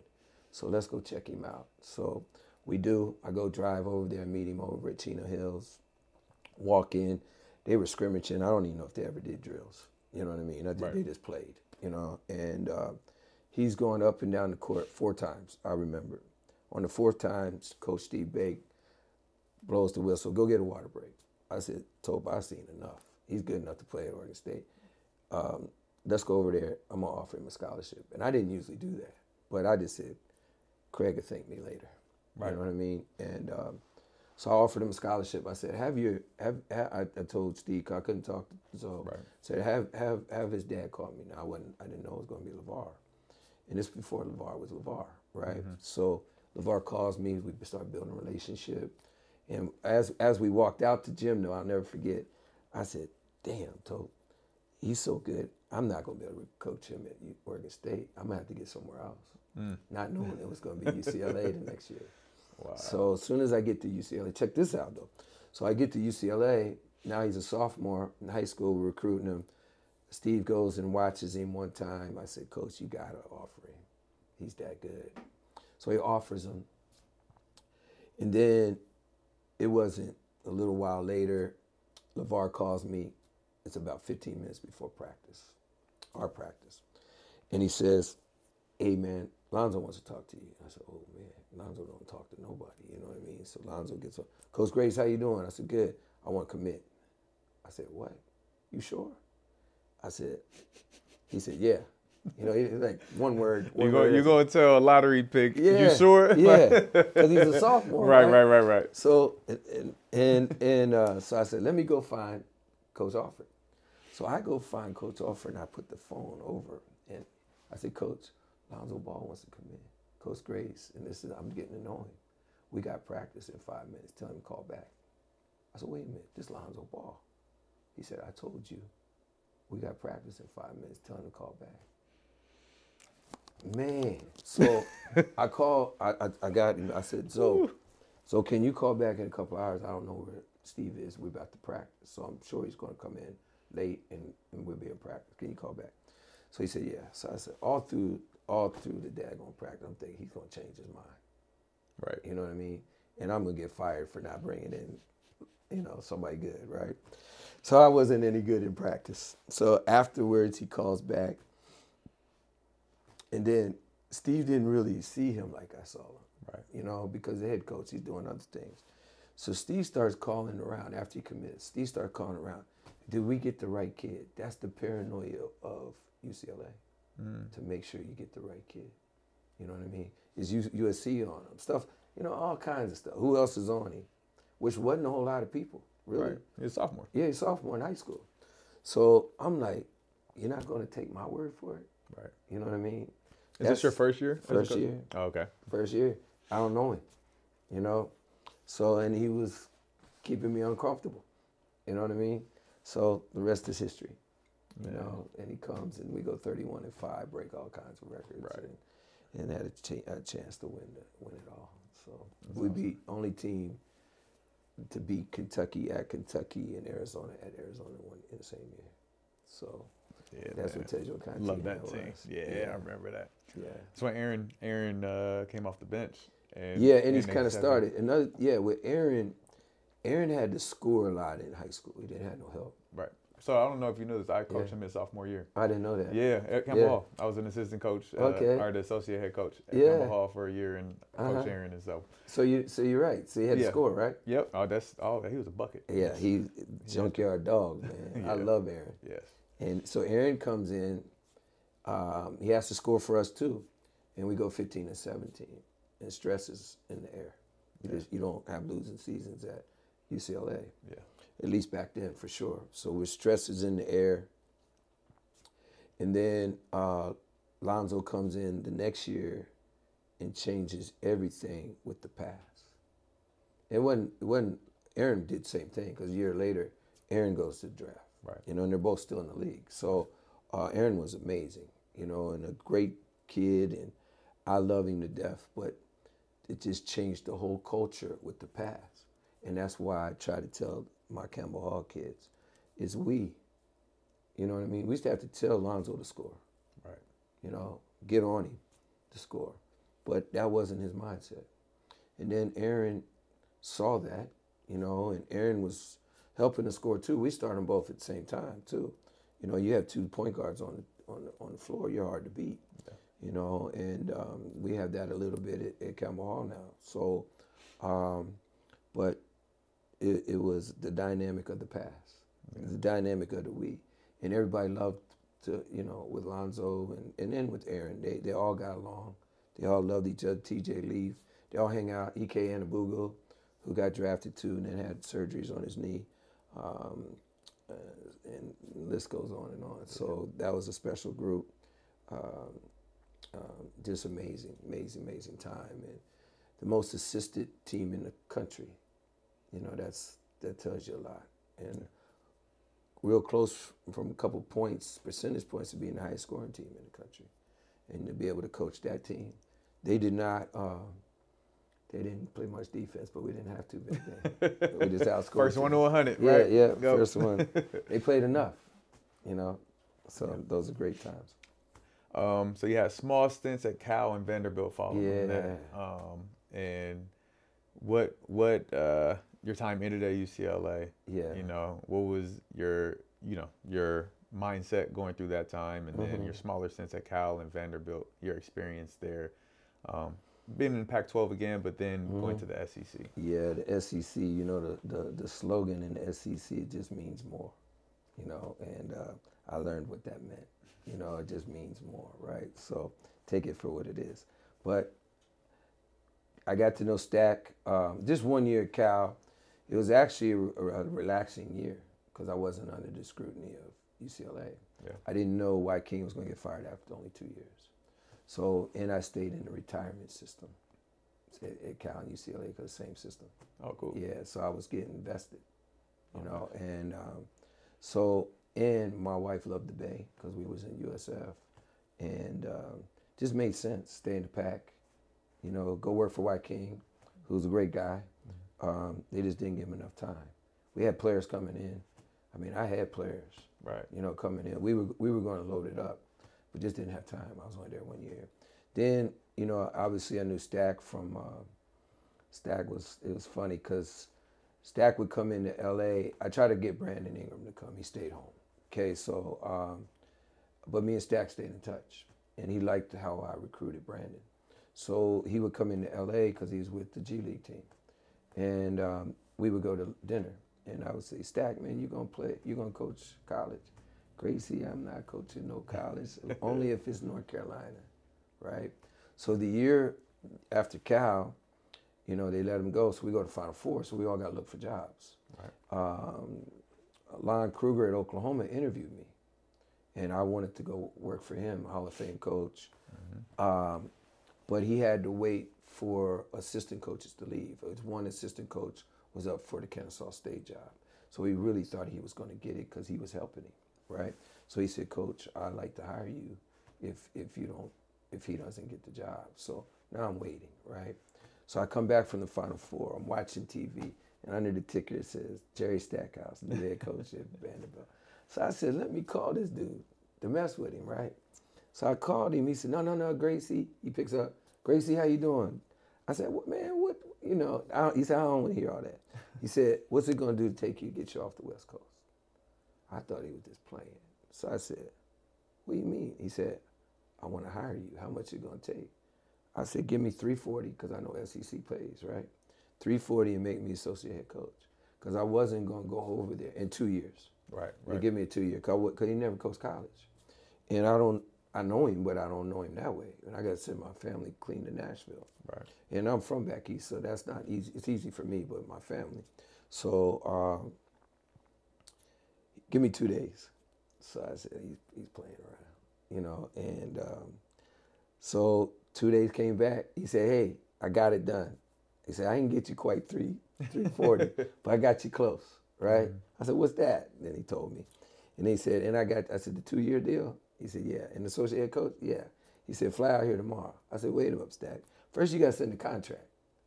He said, "Nah, man." I said, "Yeah, you got to send the contract. I'm not flying out there." And then another thing, the school pays for me to go out there. He said, "Not what I'm paying you. You gonna pay." so, so I said, "All right, cool." So I went downstairs, asked the wife, "You want to go to Vanderbilt?" She said, "Sure." So I said, "Okay." That was the sim- as simple as the conversation was. simple as the conversation. Amazing. Yeah, the money was good. Right. Right. Right. You know what I mean? And she knew the business well enough where I was building my my resume. I didn't want to be known as just a West Coast guy because there's I, my ultimate goal. I was I want to be a head coach. Right. And and there's less universities out on the West Coast. Right. So you only get, and then you, you know, there's never, really, rarely is there a West Coast assistant coach gets an East Coast D1 job. Right. Now it's an East Coast D1 assistant will get a West Coast job. So I needed to go over there. Now the search firms and, and, and the people making the decisions can't say, well, Grace, you're a West Coast dude. Wasn't no jobs open or very few Right, jobs open. So they wasn't moving the goalpost on me no more. So now I got that. Plus I'm associate head coach. Yep. So I go there. Stacks was great, you know.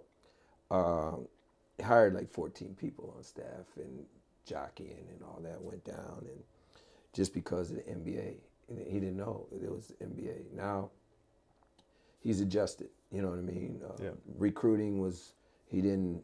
You know now he knows. Obviously, uh, it's the SEC, man. They, they ain't playing around over there. So I go there. My my COVID hits we played the actual last game of COVID in college because we played against Arkansas in the SEC uh, tournament. We got beat. Then COVID hit the next day and shut everything down. Wow. So now we're in COVID, and my mother-in-law has dementia. So in Phoenix, so and they owed me another year. So we went back to Phoenix. Greatest thing ever happened. Again, with scripture, everything's for a reason. And greatest thing ever happened because my wife was going where I'm going, and she wasn't with her mom and it allowed me to go back. They paid me an extra year, um, and I spent time with, with my mom, with my mother-in-law before she passed. So now she passes. So now I'm looking for employment.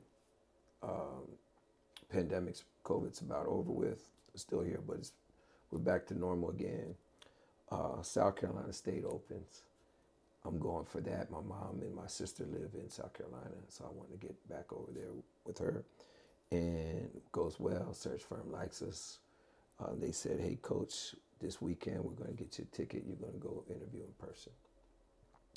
That Friday, they decided to hire the guy that got there now, so I don't get it. So um, there was a D2 in North Carolina that interviewed me through Zoom.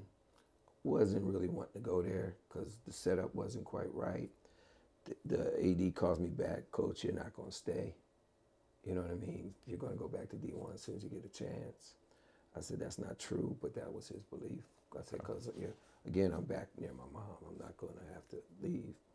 And then uh, Centennial High School calls me and gets involved with high school back in Phoenix last year. And I, I wanted to coach. You know, I love teaching.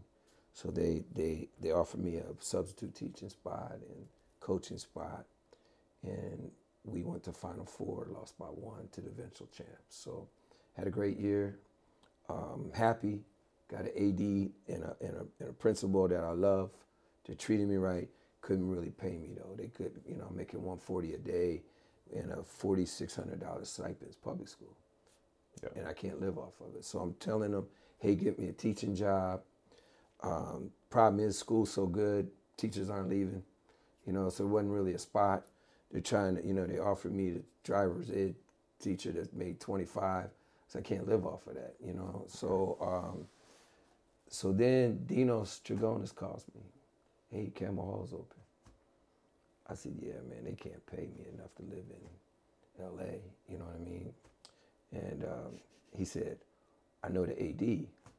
And uh, tell you, this is another thing about relationships. He said, Grace, I think you know him too. I said, I don't know who that is. Chris King. I don't know who Chris is. And um, he said, why don't you just check it out? So I'll call him and tell him you're going to call him. So I called him. We talked for a while. Then he says, hey, hits me back. I'd like to interview you. So I officially interviewed through Zoom. During the interview, I helped his son in his recruitment back when I was at UCLA. That was he was he's a good player, mm-hmm. but he wasn't as good as UCLA. But Dino's called me a long time ago, say, hey Grace, can you call over there and help him? I said, sure, I'll help him. Wow. And I did, I forgot. So during the interview, he said, don't you remember you helped my son? Now I don't know what I said, I don't remember. but, but, you helped him. yeah, but I helped him. Man. And then Chris and I hit it off. I went to another round of interviews.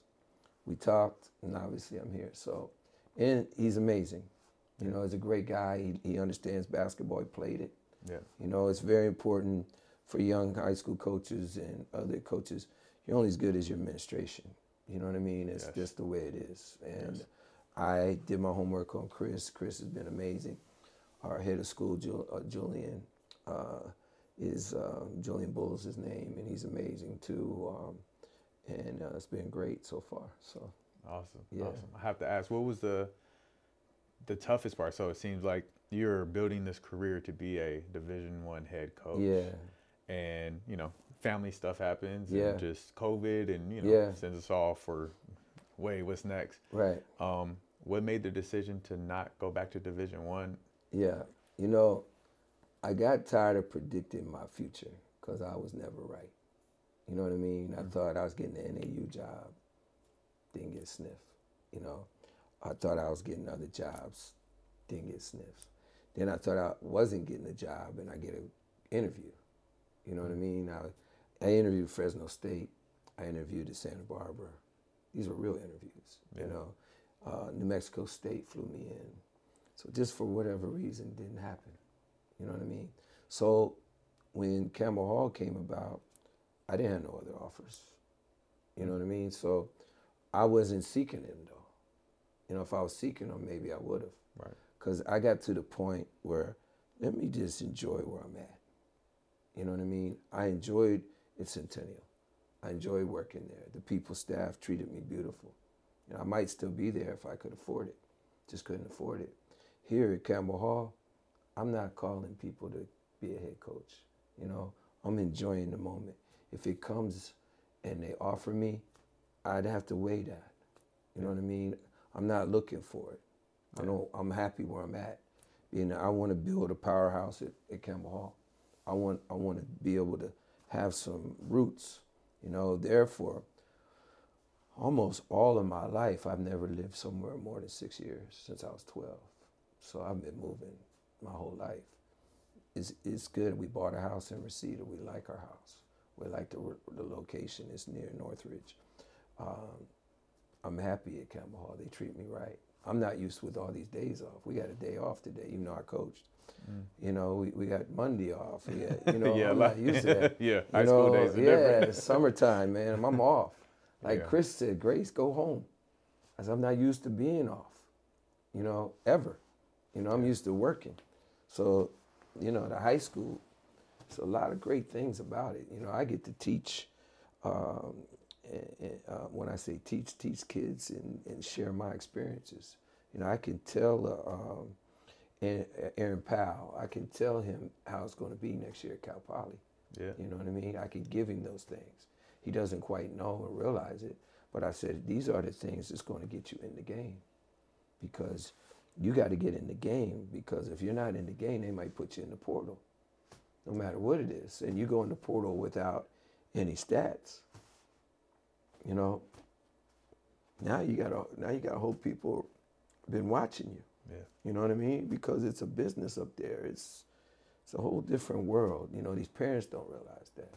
You know, I have parents calling me um, early. They don't do as much anymore. Uh, what Division One school my kid going to? Well, I don't know if your kid's D one right now. And you have the transfer portal. They don't understand that either. You know, they're taking 20 and 22 year olds, 23 year olds. I told Aaron the other day. I said, Aaron, what if Cal Poly um, after the season gets a 24 year old and he plays your same position, are you going to be able to deal with him? Or are you going to sit behind him? That's just as athletic as you, and he's way older than you, and he can get to the same spots you get to. Now, what are you going to do? So now you need to learn how to play defense. You got to have concepts, defensive concepts. You have to understand offense. You got to understand how to be a point guard and come up off of it when it ain't yours. All those things he's got to learn, and he's doing a great job, and he wants it, you know. And and um, he's going to get there, but you have to tell him those things because I don't think other people are, you know. And he's been very receptive, been amazing. You know what I mean? So hopefully that gets him to air, and then the other kids as well. He's just an example that I'm using, but a very gifted kid, very talented, um, but he doesn't realize that could happen. Yeah. You know what I mean? And uh, I, I want him to beat the 24 year old. I don't want him to sit. And that's where our relationship grows from there. I said, I want to see you reach your dream to the league, but you got to be able to get to Cal Poly and play. You know what I mean? And while you're at it, let's try to win a championship so you can put that on the resume. You know that I'm, I'm, I'm a championship caliber kid. So, along with the, all of our uh, other kids. Yes, So, absolutely. Yeah. So. Campbell Hall has a rich history, right? Yes. Just with basketball, the Holidays, and, Yeah, um, you know, just players coming Mhm. through over time, and yeah, um, you stepping into that legacy. You know, like Mhm. you said, you even know you know Yeah. Toya in the Holidays Yeah. and recruited Aaron, and yeah. like like so you've been in that gym Mhm. before. Um, stepping in there now with this generation, with the team that you have. You know, sure, your first year, Mhm. and so you inherit some of the things, right? Some of the Yeah. culture. You're developing the other part of the culture. What part are you looking forward to the most over the through the end of this season? Well, as we continue to grow, you know, we played the roughest schedule, no doubt, probably in all of CIF um, and, and probably the country as far as playing for state high schools and not prep schools. So, um, and we've grown from that, and we've been we've gotten so much better, not just on the court but off. You know, kids liking each other, they want to win. They were hurt last night on the two point loss to Windward. We thought we should have won. Um, they they they were done last year at this time. You know, they were over in league and they was ready to put the uniform away. Now they have opportunities to get to win the league still. If we if we win out, do well in CIF, maybe win it, and then have opportunity to go to state. So the winning concepts. They haven't done that much in the last few years at Campbell Understanding how to win, wanting to win as a team, um, getting the disease me out of them, you know, and it's we instead of me. What can you do for the team? And learning those concepts as well. And then I think that helps you uh, later in life on and off the court. The disease of me. Um, explain that. Like, how do you get rid of that? So, it's not easy. Not when it's ingrained. Right. You know what I mean? Uh, the bench helps. Put a kid on the bench. Yes. that that that really helps. You know what I mean? Especially when they're not used to having it. Mm-hmm. You know, that's the last resort. You tell them.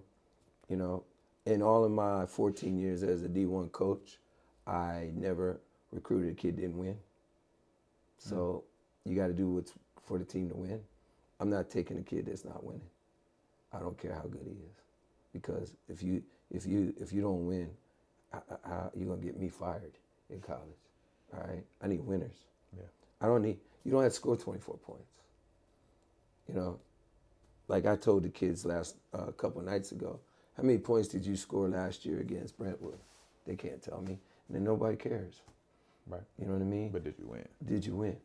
That's who cares. And college coaches are looking for guys that win, make winning plays.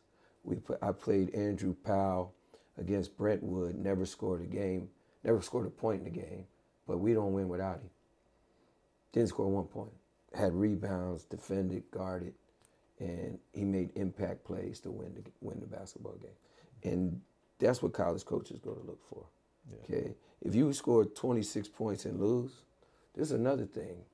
If you if you lose the game and then the next day you got a mixtape out, that's me. Because you're telling everybody in the world, hey, it wasn't me that lost, it was my teammates that lost the game. Look at me. I hit that jumper. I scored 26 points, but you lost. But why would a college coach want you? Yeah. You know what I mean? That's that's that's me. Look at me.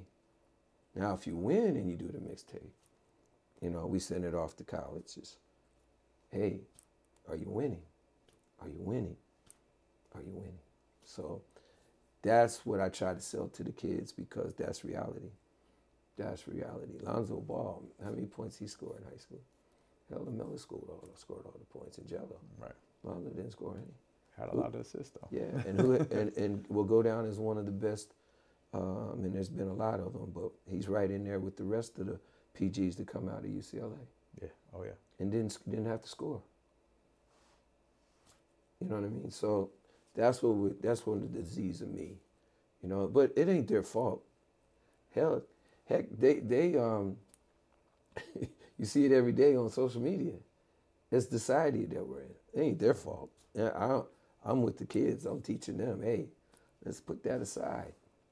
Let's put that aside. Get the disease of me out of me and let's go we and watch it grow. You know, they were really hurt last night. They didn't win the game. That's the first time I've seen them really hurt. And that means we're growing. Yeah. That means we're growing. And I'm very proud of them. We've come such a long ways and it ain't funny. And and and they're really, really listening to what I'm what I what I have to say. And I tell them all the time, it ain't me, man. I'm learning from, you know, um, shoot, Lute Olson was a great mentor of mine. You know, he teaches me a lot taught me a lot of me. All my my mentors in the Air Force, they taught me.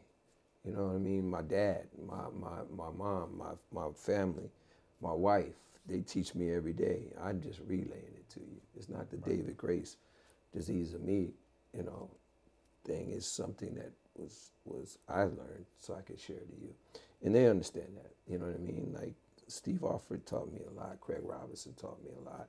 Everybody's taught me a lot along the way. So great mentors along the way. Boo Williams, uh, Ato Onema.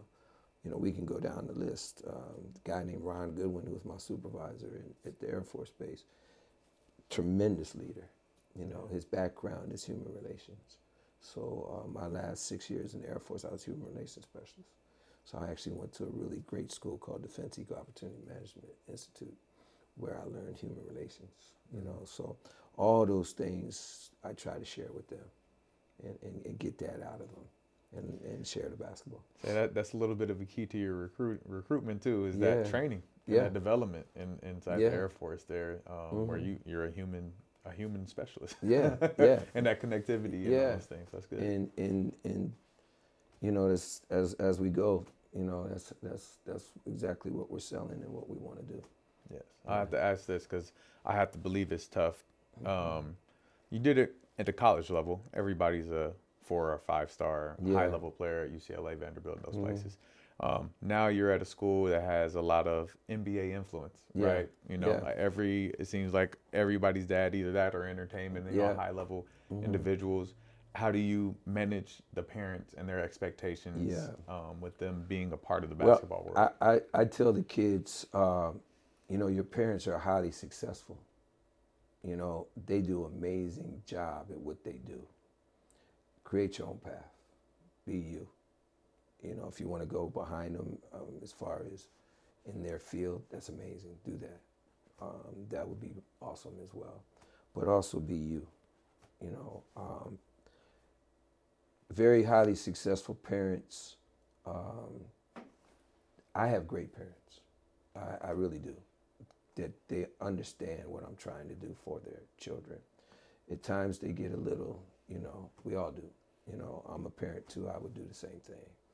You know, they're thinking about their child, and I think about everybody's child. But for the most part, they're great. And just to really try to set a, a, um, a picture for them to say, this is where your child is. Can we get them to here? Can we get them to here? Can we get them here? Do I know everything? No. But if you want to play college basketball, I have great experience of that. You know, because I, what I looked for in a kid, you want them to look for it in the kid and, and get them. So, and then we look about the different routes. Like one senior I have, he's young. He really, really got a chance to be good, um, but he should be a junior. Okay, so I said, you can go a couple routes. You can go uh, preferred walk on, get 20 pounds on you, 25 pounds, work hard in, on, in the USC, UCLA, or, you know, anywhere that's a high, high level. And you might have a chance to play down the road. You might not. Mm-hmm. You roll the dice. Where you could transfer, okay?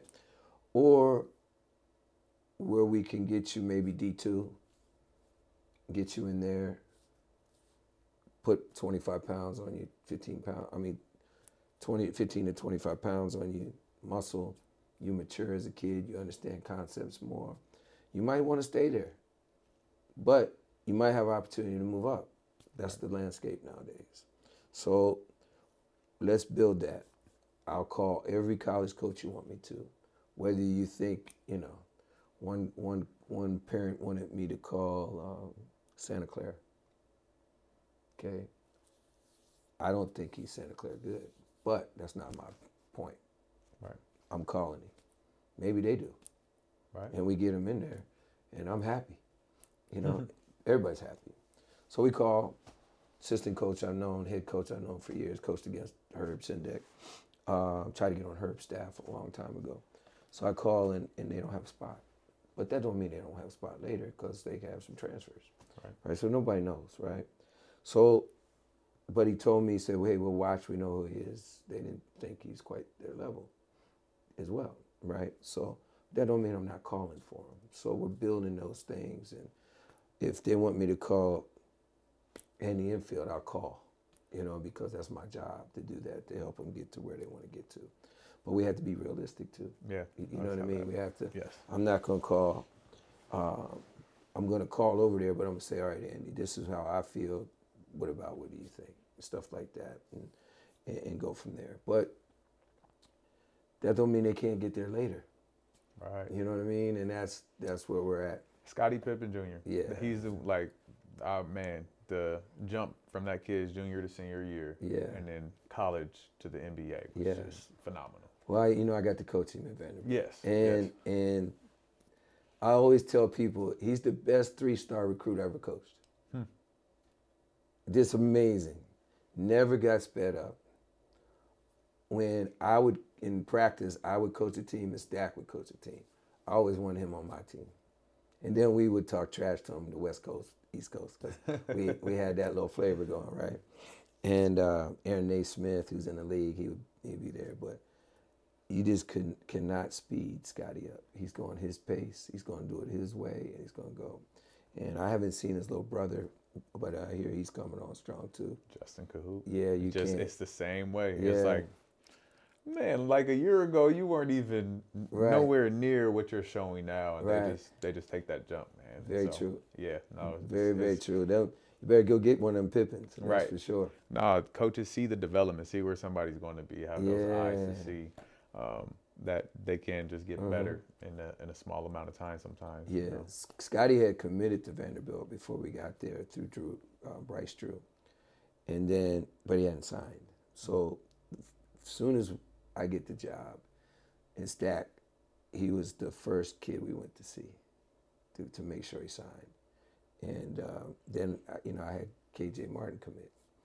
And then he changed his mind and went to uh, IMG, and now he's in the league. Yeah. So just think if we'd had him too, That would have um, been fun. KJ, a great kid, another great kid. Oh, yeah. But a lot of people didn't see his potential. Yeah. You know, and then jumps out the gym, but you know, still learning, still learning the game, and now what he's doing in the NBA is amazing. So I'm really proud of him too. But yeah, we, we made that journey real quick to go get Scotty because I said you, better get him. Yeah, Smart move, smart move. yeah. Awesome, awesome. So we're gonna move to the next segment of our show called Okay. My Rushmore. All Okay. right. This is your Mount Rushmore. It's gonna be your top four coaches of mm-hmm. all time. College, College, coaches. college Top four college coaches of all time. Well, you can't go wrong with John Wooden. You know, uh, UCLA Bruins, so I'm partial. You know, um, I love I love UCLA. Uh, Lute Olson, to do what he did. You know, uh, never been assistant coach. Um, go and take Long Beach State to new heights. Get the Arizona job where nobody wanted it. You know what I mean? And change it into a national power, what it is today. It, Arizona wouldn't be where it's at right now without Coach Olson. Um, partial, he's a great mentor of mine. And then, and then you know, um, Bill Self is amazing coach that people don't realize. You know, um, just, to, for have him to do what he does, he he understands high level um, coaching, and he's done a great job at Kansas. And um, I think the world of him too. And um, you know, there's the, the last one is this is so biased. I'm I'm biased in, in every in, in this because there's so many great ones, so many great coaches. So I'm kind of thinking of which one I, I want for for the last one um, to be. But um, you got to throw Rick Pitino in there. You know now. Rick and, and Bill Self, they've had some issues uh, with with personnel. We're But, talking, uh, talking basketball yeah, coaching. Yeah. But basketball wise, Yes. um, those guys win, man. Yeah. Tho- Those guys win. Look what look what he's doing at St. John's. Look what he did at Iona. Um, look what he did at uh, Louisville and Kentucky, and you know what I mean. And, you know, all those those four you can't go wrong with. Gotcha. Yeah. So my mountain's a little different. Got some Uh. similarities, but John Wooden for sure. Like just Yeah, growing up, knowing John Wooden stuff Uh-huh. and all that. I actually coached with his nephew. wow, Uh, yeah, Ty- yeah, Tyler yeah, Connie. yeah, yeah. Um, and uh, yeah, just I'm a big Wooden fan, just on life Yeah. and his personal development Mhm. and how he approaches the game. Right. Like I literally show the sh- kids how to put their socks on and tie their shoes every year. Wow. I'm just like, hey, Yeah, that's, some- that's some that's what that's what he does. Because these kids shoes, tie your shoes, kids. That's right. Very true. Please, goodness Very gracious. true. Um, uh, two would be John Thompson Yeah. because his impact on the game from a cultural standpoint. And I, um, I, I, I should have put him in there too. He's he's amazing. Yeah, Yeah, he's yeah, uh, yeah. read his book, and man, I, That- I mean, I knew about him, but didn't know like Mm-hmm. what he was doing at that time and the things that he was up against, and um, just breaking down barriers for for black coaches and um, and winning, and you know, doing it at a high level. Yeah, you know, I read his book too, and it, it really helps me winning off the court because he talked about that a lot on how he turned the program around Georgetown. Because I was I, I lived in that area then, Right. so uh, uh, one of his players, Jeff Bullis, went to my mom's high school, so I followed him because of that. But to to to have to um, the off the court talks in that book. So when you bring it up, you're right. So that's that's good. Yeah. Yeah. And then um, I'm gonna go with Roy Williams. Yeah. So I lived in Kansas at the time when he was at Kansas, right before he went to North Carolina, Mhm. and then you know his stint at North Carolina. Um, just yeah, I just I like how he sees the game. I like the pace he plays. I like how he let his players play Mhm. within that system, and um, you know did, did an amazing thing. A Know lot him- of pros. I know him well, and he's been very nice to me, and he, you, know, you don't have to. You know what I mean? And so that's a good one as well. And lastly, I, I probably have to go. It's changed because we somebody asked me this question some months ago, but I have a little better perspective now. Mm-hmm. Um, I th- I gotta go, Coach K. I gotta go, Coach K. Just Yeah. his dominance of a blue blood Right. over time, um, Right. and um, it just seems like those guys are close. The brotherhood, like that Yeah, thing, and that, yeah, that- they're they're a brand. Um, Yeah. Just seems very strong, and been lucky enough Yeah. to be in the gym with a bunch of Duke guys, and they all Mhm. are good people. Like Right. they just are really solid humans, and to recruit those dudes and to play at that level and produce what he did over the years. And he should be. I'm just I'm from Maryland, so Maryland Duke area. No, no, you Yeah, good. yeah, Hey, yeah. it's your Rushmore. That's, That's called right. my Rushmore, not the Rushmore. But but you're you're you're so right. He does he definitely deserves on there. Yeah. Awesome, Yeah, yeah, awesome. All right, our next segment, I didn't tell you this earlier, okay? It's called Fix the Net. Uh-huh. You get the ball here. You get to um, one thing that you that people either think about you or something in basketball that you say you just want to come clear about. You want to fix the net about. Ah, that's a good one. I think uh, you know I had have had success as a recruiter, um, so people label me that.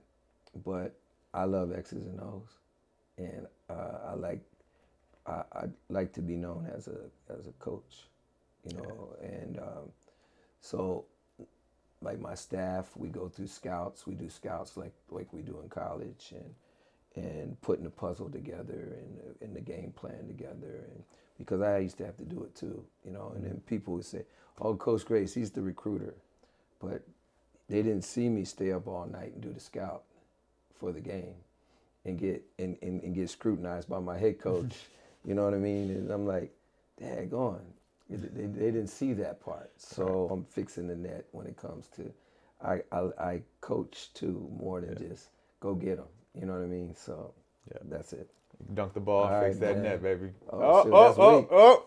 That's weak, man. There we go. There we go. I thought it was just gonna slide off of there. There. Absolutely. And Yeah. uh, this is where we flip the script. Yeah. You are now. This is your podcast. You got two two questions for me. Anything in the world. All right. So after um, hearing my stories of of being a college coach, I think um, you do amazing job in your in your area of, of, of middle school kids and and you're still around the high school level um, and you do amazing job with that. But would you still like to go when if if your family wanted you to do it? Would you still like to be a college coach? Never in my never ever. the plane trip one, just like Yeah. the my quality of life is so important for me, um, and it would have to be after my kids are out of the house. So not Right. within the next 16 years. I would not want to be a college coach because Right. of the commitment to that. Uh, Jay Hart. Right. Um, so Jay, Jay Hart Jr. was in my program, Right. and so I met with Jay Hart when he was at USC, and it was like right right before he got the G League gig Mm-hmm. actually, and he was interviewing for head jobs as well. Right. And I talked to him about this. I was like, man, I think I want to get to that next level. He said, nope. He said I wouldn't even do it. Mm-hmm. He's like, why would you leave a space that you're so great at? Right. He said, you are great in this middle school space. That's like we right. need people like you Yeah. here. That's what you need to do. Yeah.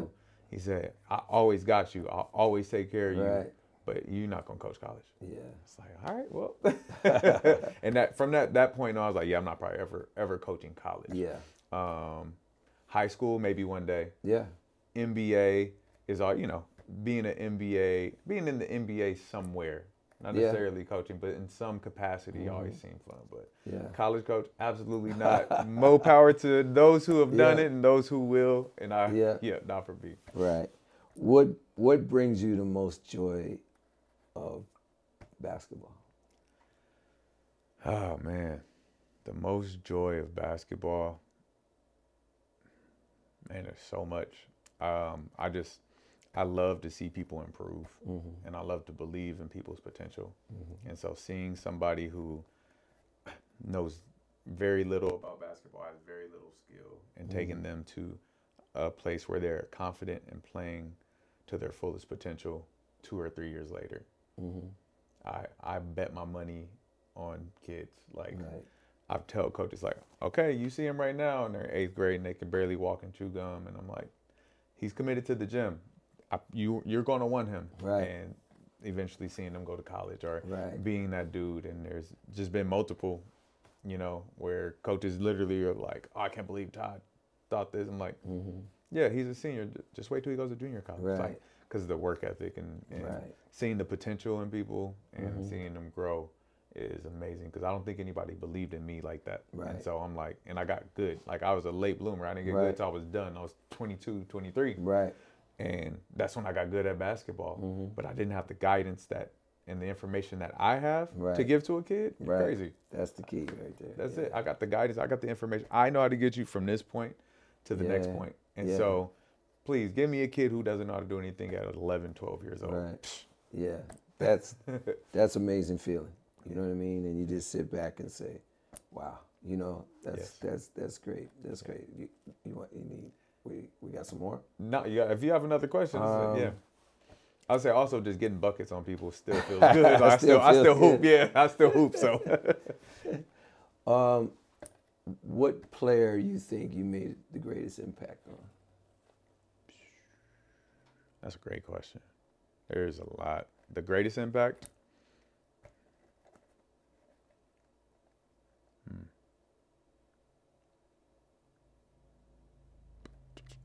Probably uh, Roman Fisher plays for Heritage Christian right now. Mm-hmm. He's a junior. Um, Roman's been with me f- since his seventh grade year, but he held back in seventh grade during COVID during Mhm. that time as well. So, um, and it's n- basketball, great Mm-hmm. life. The kid is super focused. Um, he recently got baptized like a, a Oh, few months ago um, the things that I tell him, the information I'm giving him, I see, I saw a lot of me in him, Mhm. right? That I'm able to give him that guidance Right. to get to where he wants to be Right. now. And he's just a great kid, awesome family. The mental focus is Mhm. on a different level. He eats good already. He doesn't party and do like he's just so focused on basketball and his dreams and his goals and treats everybody nice and is unselfish on the court and Right. embodies all that. And so, just because I and just I'm around him all the time. Right. He, he wakes up with me to go train at 5 a.m. Right. three days a week at least. Like Right. just those little things. And so, um, probably the biggest impact, both on and off the court Right. overall. So, Oh, that's big yeah, time, man. That's good yeah. I'm looking forward to seeing him if we play him. yeah, Yeah, no, just, just to say hello to him. I want to Yeah. see. I, I hope by this time this thing comes out, Yeah. Heritage will be playing Campbell Hall in the playoffs. I think, Yeah. right? No, you're two double A, right? be- Yeah. Yeah, I need to see that. Need that fade. Yeah, that'd be a lot of fun. Yeah, A lot of fun. Um, so this is a 24 second shot clock. That's your camera right there. Mhm. Um, just let the people know where to find you and any message that you have or anything for them to look forward to. Okay, you can find me on all my socials. You know, I'm I'm on social media and also through Campbell Hall. Um, uh, you know, I'm I'm here to impact others and help others along the way. You know, and just just have fun going about doing it and share the experiences that I've had with others. So um, that's me in a nutshell. Appreciate it, All right, man. brother. Thank you for coming on the All show. right, man. Appreciate it. That's all we have today, folks. Peace.